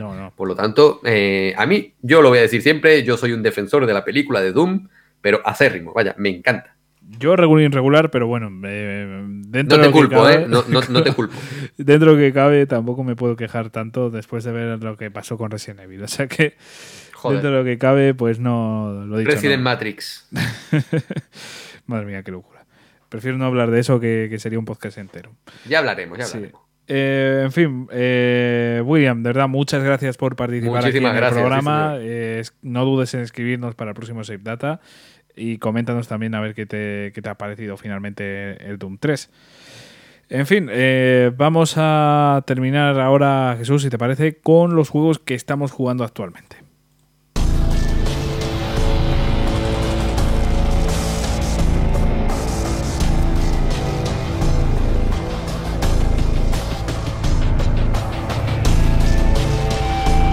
Pues a ver, vamos a ir con esos juegos que, que estamos jugando actualmente, eh, esos grandes enemigos nuestros, ¿no? De, que impiden que sigamos jugando todavía a más juegos. Porque ahora mismo casi acaban siendo, bueno, los estamos disfrutando como cabrones, pero acaban siendo barreras para que podamos seguir disfrutando de otros tantos y tantos que queremos jugar. O sea, eh, es increíble porque tenemos una ambición tú y yo de, de jugar videojuegos que, que- que- que- que no es normal. No es normal. Eso no es normal. Tenemos un Y, problema. y- y- y ayer estuvimos hablando también de, de otro juego de, de- de estar a punto de empezar, no sé si te acuerdas. Eh, ahora mismo no caigo. Zelda. Ah, sí, claro, claro. Estoy bobo. Cuidado, ¿eh? Sí, sí, sí. Pero bueno, yo también tengo que empezar un juego ahora, ¿eh? Y, eso, a ver, a ver cómo, a ver de dónde saco el tiempo, que eso, eso va a ser dedicado. Bueno, eh, como te conozco, yo sé que en algún momento sacarás el tiempo. Yo creo que sí, pero a ver, a ver, a ver qué hago. En fin, es que tenemos una lista más larga que, que yo que sé, es que esto es muy bestia. Si te parece, empiezo yo, voy a intentar hacerlo lo más rápido posible, voy a intentar decir los juegos que estoy jugando súper rápido. Eh, me voy a centrar en alguno, pero, pero voy a intentar evitarlo. Empiezo por Valhalla, que sigo jugando a, a este juego tan eterno, al Assassin's Chaval, Valhalla. tío. Me va a durar todavía, no sé, no sé cuánto me va a durar, pero me va a durar todavía un tiempecillo. No, no creo que en el próximo Save Data lo haya terminado. ¿Cuántas Porque- horas llevas, tío? Eh, no caigo ahora, pero creo que 50 o así. Es que no, no me acuerdo, no me acuerdo ahora exactamente. Pero es una burrada y lo he estado hablando contigo y no debo estar demasiado lejos del final, pero... No, no, no, sí, sí, yo ya te lo dije, no te queda tanto. Sí, sí, pero bueno, aún así, uf, es que no sé, me parece, me parece que aún voy a, voy a tardar, ¿eh? me, me da la impresión, pero bueno, quién sabe. Después también estoy siguiendo, que también comentaba en el anterior Save Data, pues sigo a Xenoblade Chronicles 2. Eh, sigo disfrutando muchísimo de él. El apartado que menos disfruto, sinceramente, es eh, la jugabilidad que me gusta más quizás por el estilo de juego que tengo yo, más eh, dinámica, por así decirlo, pero aún así tiene unas facultades. Este Xenoblade Chronicles 2 que es increíble, o sea, a nivel de Yo historia. ya te lo dije en su día, el sistema de combate de Xenoblade Chronicles 2 Ujú. al principio chocan. Cuando lo masterizas, cuando lo dominas, se te hace una delicia, de verdad, créeme. Vale, vale, pues a ver si. Y luego, y, y al principio, cuando estábamos hablando al principio de sobre de que tú estabas jugando al Monster Hunter en modo portátil y tal. Ah, eh, sí. ¿qué, te, qué te parece el modo portátil de Xenoblade? Eh, te refieres gráficamente, ¿no? Sí, sí, sí, duele, ¿eh? Sí, es que está raro, está raro, está como. No sé qué, cómo decirte, pero como si tuviera una calidad mm, inferior, o sea, no sé. Y- Eh, Estás jugando, estás jugando en modo portátil en VHS. Parece, macho, porque madre mía. Eh, es que no sé, está como. Como que no están enfocados los personajes, es una cosa un poco Sí, rara. exactamente, es que es como se- que se distorsiona. Sí, sí. Yo decía, ¿por qué? ¿Qué pasa esto, tío? Y, y- y me vas a decir a mí que de- con lo bien que se ve, por ejemplo, eh, Breath of the Wild en modo portátil, no se puede hacer lo mismo con Xenoblade, joder. Sí, sí, pues te digo que no he jugado Xenoblade 2 eh, en la tele nunca. O sea que yo siempre lo he visto así, pensé que era directamente un sello personal, ¿sabes? Digo, bueno. No, no, no, no, no, no, no, al contrario, en, en Sí. el modo doc se ve muy bien y muy en cuenta. bonito. Lo tendré en cuenta porque de verdad que yo lo estaba viendo como el culo. Yo digo, bueno, pues eh, a nivel gráfico mola porque tiene un estilo muy característico, muy animesco, por así decirlo.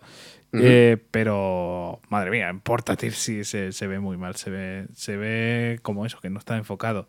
Pero bueno, es un juego que aún así se disfruta mucho en portátil. ¿eh? O sea, yo eh, siempre que pueda voy a seguir jugándolo en portátil porque disfruto mucho de este juego en portátil, la verdad. Pero sí, bueno. sí, y, y- y- y no te culpo. Todos los, yo creo que el modo portátil le va perfecto a este tipo de juegos, eh, juegos de aventura y sobre todo JRPG. El tema del Sí. leveo, de, Sí, de farmear experiencia, el modo portátil es fantástico. Sí, hay otro género también que me, que me llama poderosamente la atención para, para jugar en portátil y de hecho... Los Musou. No, bueno, aparte. Eh, iba a decirte mm, las novelas visuales. Me parece que es Sí, un... Me imaginaba que lo dirías. Sí, un género que, que, que, vamos, eh, pega muchísimo en portátil. Y de hecho estoy jugando una, por así decirlo, actualmente, o que tiene muchísimo de novela visual, que es el 13 Sentinels, que, es un exclusivo de PlayStation 4.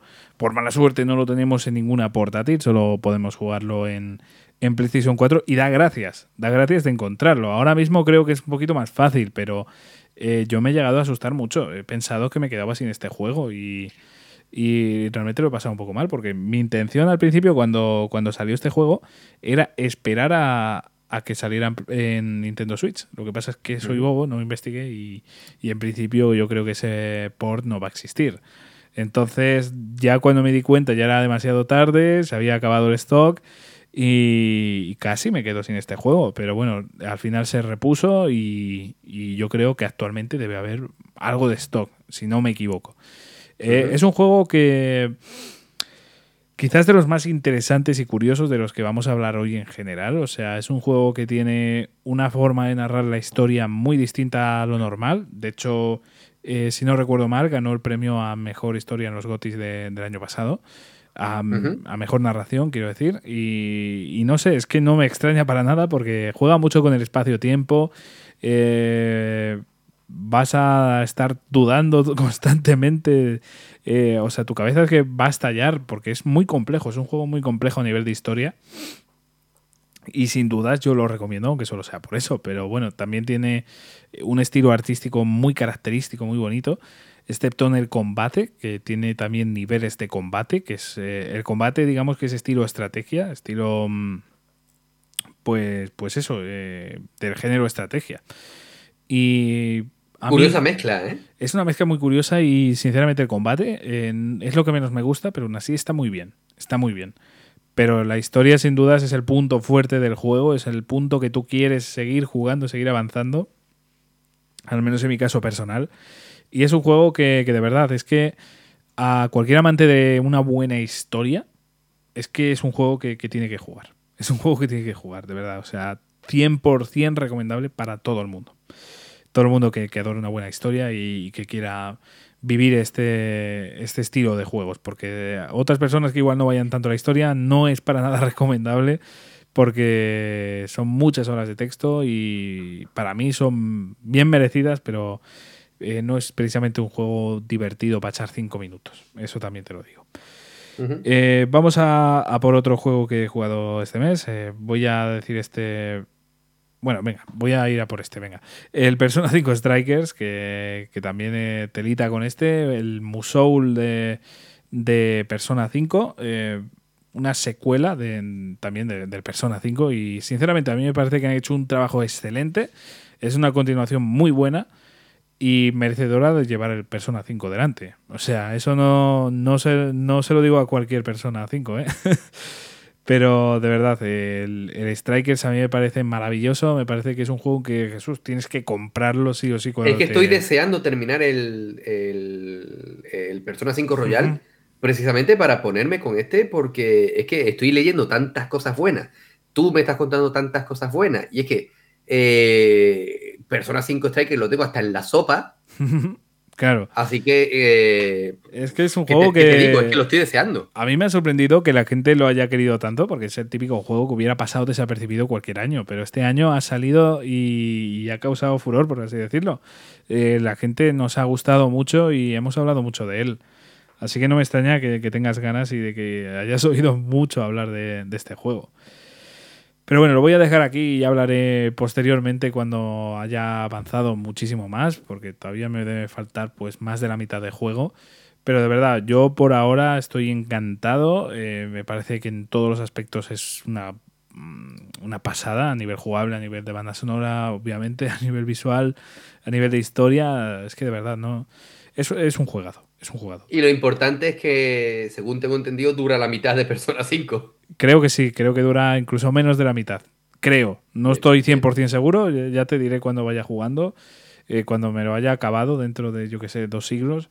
Pero, pero no, de verdad, creo que es un juego, un juego mucho más asequible, ¿no? De, a nivel de horas que Persona 5. Pero obviamente también hay que decir que como es una secuela, es totalmente recomendable haber jugado primero el Persona 5 original, ¿eh? O sea, eso tenerlo muy en cuenta, no vayáis a por el Striker sin haber jugado el original, al menos yo considero que es bastante importante, ¿eh? Eh, vamos a pasar ahora a otros juegos. Eh, estos que voy a decir ahora son sobre todo, los he jugado en modo cooperativo. O sea, estos juegos los he utilizado sobre todo para jugarlo con, mi novia y, jugar con ella pues eh, a juegos muy interesantes como el Ark, que, la verdad es que jugué poquito porque jugar cooperativo en pantalla dividida es un poco horrible porque no ves bien los nombres, es un juego bastante complejo y tiene mucho texto y en, en pantalla dividida, a pesar de tener una tele pues grande, te va a costar muchísimo leerlo todo y, jugar de verdad. Eh, perdiendo la mitad de, la pantalla se hace bastante duro. Pero bueno, de todas formas es un, es un muy buen juego y totalmente recomendable para jugar solo o cooperativo. Después eh, de este experimento con el ARC me pasé a Minecraft Juego que estoy también jugando ahora mismo y ya hemos hablado en este podcast, así que tampoco voy a hablar mucho de ello. Pero un juego también muy recomendable para jugar eh, con, cooperativo local, por ejemplo. Es un juego que te entretiene mucho y que da igual la edad que tengas, da igual el, momento en el que te encuentres, que es un juego que, que es divertido siempre.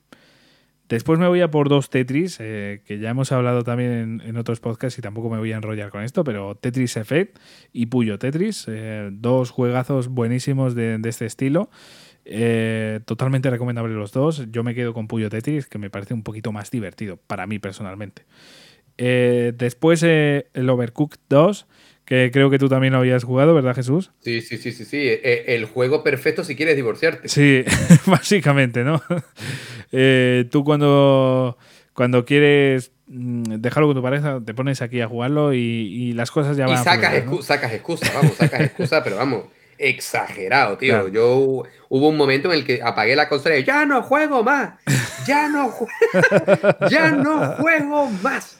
No, pero bueno, fuera, fuera de coñas y. Muy divertido y muy buen juego. Es muy divertido y para jugarlo con con una pareja o, con amigos perfectamente, de verdad. O sea, no hace falta ni mucho menos que sea pareja, puedes perder amistades con amigos.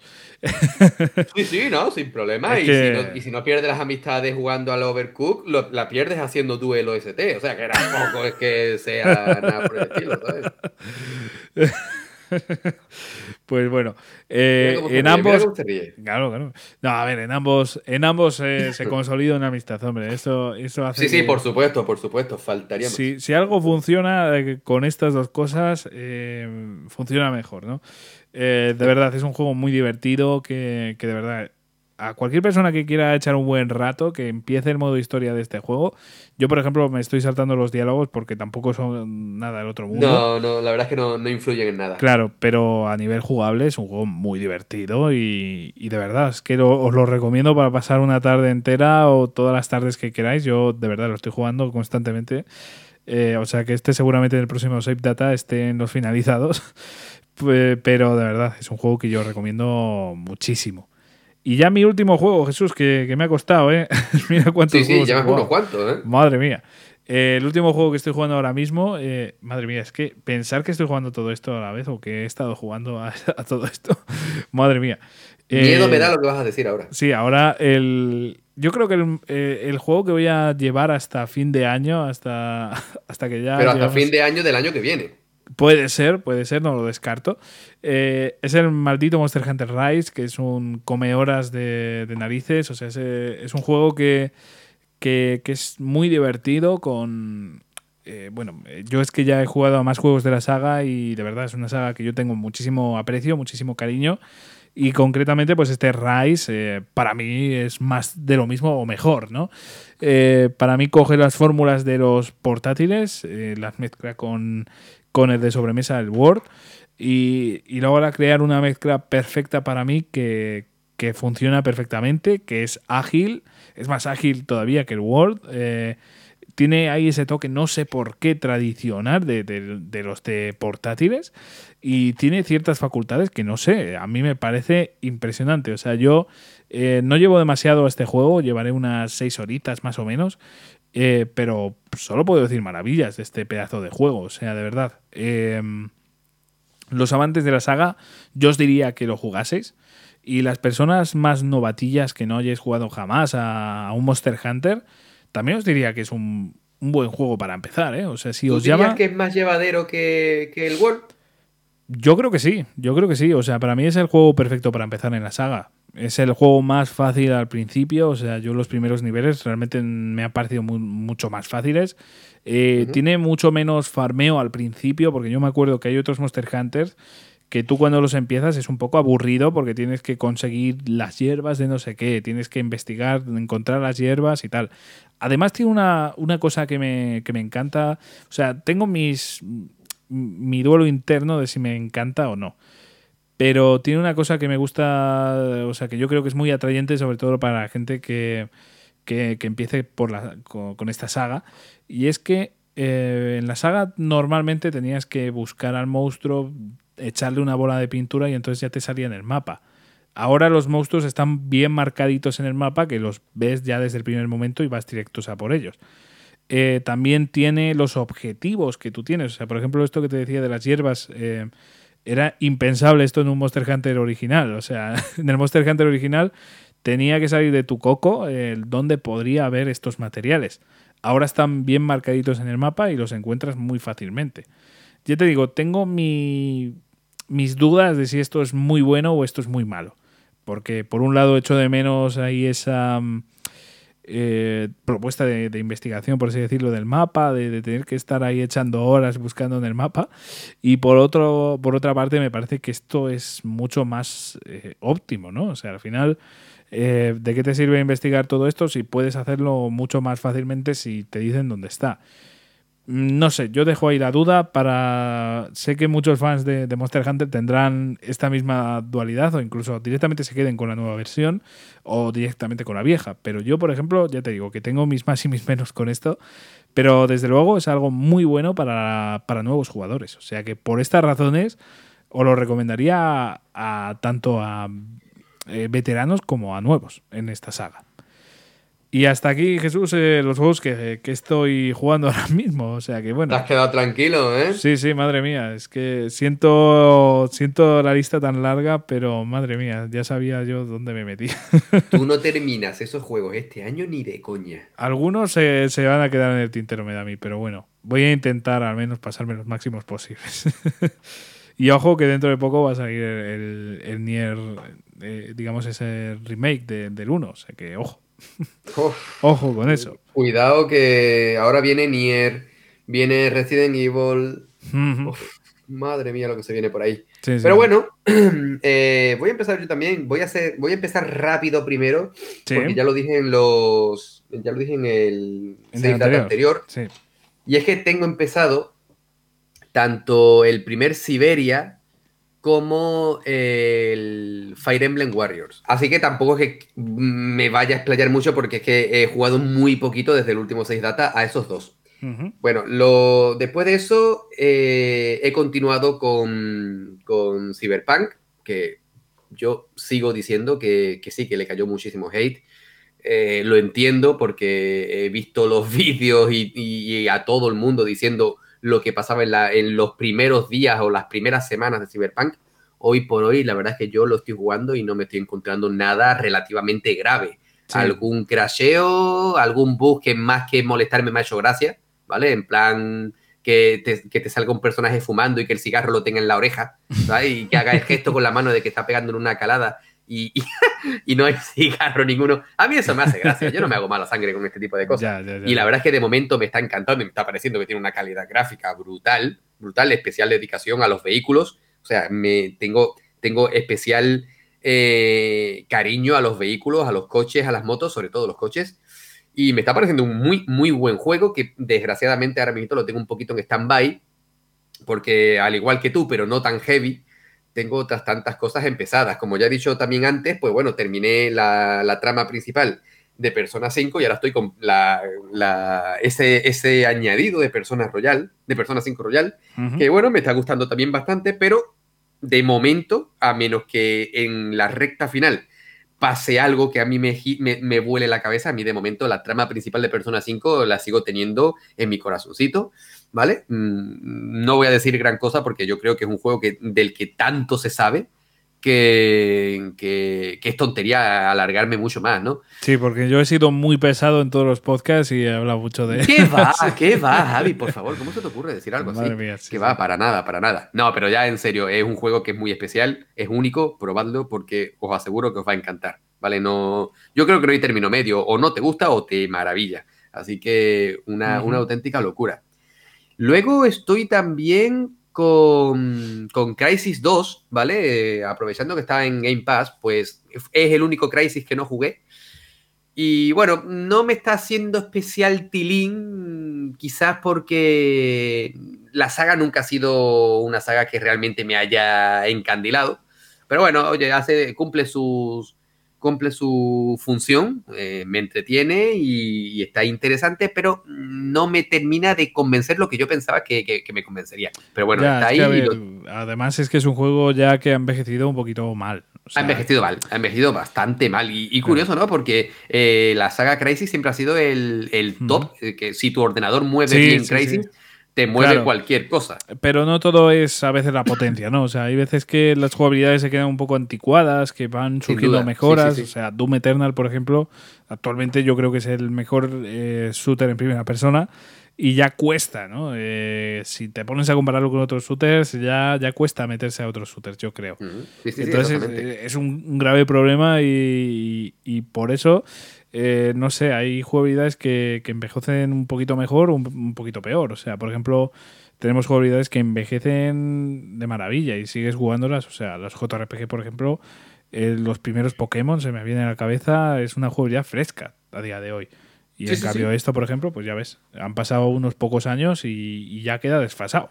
Es que es triste, pero bueno. Completamente de acuerdo, completamente de acuerdo. Pero bueno, que oye, que está ahí y que obviamente me lo voy a terminar porque a ver, no es que no me guste, o sea, me está gustando, pero no me está gustando lo que yo pensaba que me, gustaría. Pero bueno, ahí está. Luego también estoy, y este, este caso ha sido especialmente interesante porque solamente había leído cosas malas y, me, ha, y me llevado una grata sorpresa y es Ansem, ¿vale? Un juego que literalmente han dejado morir su propia desarrolladora mm, y la verdad es que no entiendo por qué, porque es un juego con, mucha, con muchísimo potencial. Eh, para mí es el simulador perfecto de Iron Man, ¿vale? Eh, la libertad que te da el poderte mover por los escenarios tan grandísimos que son, moviéndote con, el traje, ¿no? Con la alabarda, oye, a mí me flipa. no es que vaya tampoco muy, muy metido en la historia todavía, porque apenas llevaré 3, 4 horitas. Pero oye, me está gustando mucho. Lo estoy jugando en solitario porque yo, yo tengo una forma de jugar muy pausada y a mí los juegos con historia pues siempre prefiero jugarlo solo para, para jugarlo a mi ritmo. Pero incluso jugándolo solo, bueno, tiene su, su reto, ¿no? Su dificultad, pero está muy bien. Y yo la verdad es que de haber escuchado tantísimas cosas malas, iba con un poquito de recelo y lo que he jugado a mí me ha parecido un auténtico juego. Yo diría que por lo que la gente ha hablado quizás un poquito peor, aparte de que igual eh, ahora ha habido algún parche o algo y a nivel de rendimiento igual antes era un poquito peor, creo. Pero yo creo que el mayor problema que ha tenido Anthem es eh, que viene de un estudio que ha creado Mass Effect. O sea, estamos hablando de un estudio que nosotros tenemos, en general teníamos unas expectativas muy altas.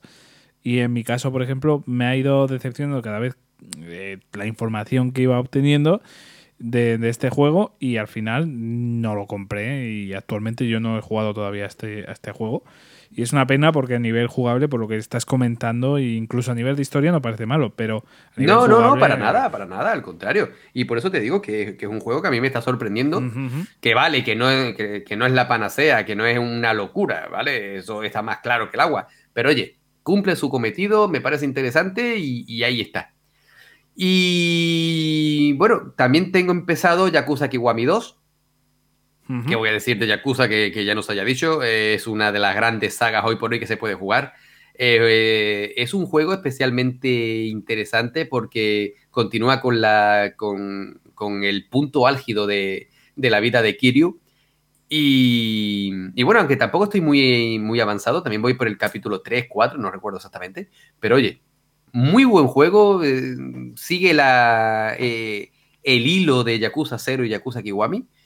Así que de momento lo que llevo jugado, muy interesante. Y ya por último, el que considero mi juego de cabecera, eh, Forza Horizon 4. del que ya he hablado tropecientas mil veces y no me cansaré jamás de, hablar, porque es un juego que es que no termina, es que eh, eh, siempre tienes nuevos retos, nuevas pruebas, nuevas carreras, nuevos vehículos, así que, oye, mm, tampoco me voy a extender nuevamente porque ya he hablado en otras ocasiones sobre Forza Horizon 4, pero desde aquí vuelvo a decir lo que digo siempre, si queréis echar un buen rato, jugad Forza Horizon 4, si, os gustan los juegos de conducción, también, y si queréis jugar un ratito de tranquilito y daros una vuelta, Forza Horizon 4. Pues sí, eh, realmente es un juego que hemos eh, hablado muy bien los dos y, merece cada buena palabra que hemos dicho sobre él. Porque sí, es un juego que a priori, pues eh, al ser de carreras, pasa un poco más, no desapercibido, pero quizás no pase tanto por el radar de, de algunos jugadores Claro, es que si no eres seguidor de los juegos de... No es que me gusten todos los juegos de carreras, ni mucho menos. A mí los, simuladores, por norma general, no me suelen hacer mucha gracia, pero eh, la saga Horizon, al ser más arcade, pues me parece mucho más interesante y, desde mi punto de vista a mí se me hace muy ameno jugarlo. Así que, oye, fantástico. Pues sí, pues sí, nos quedamos con esa grandísima reflexión.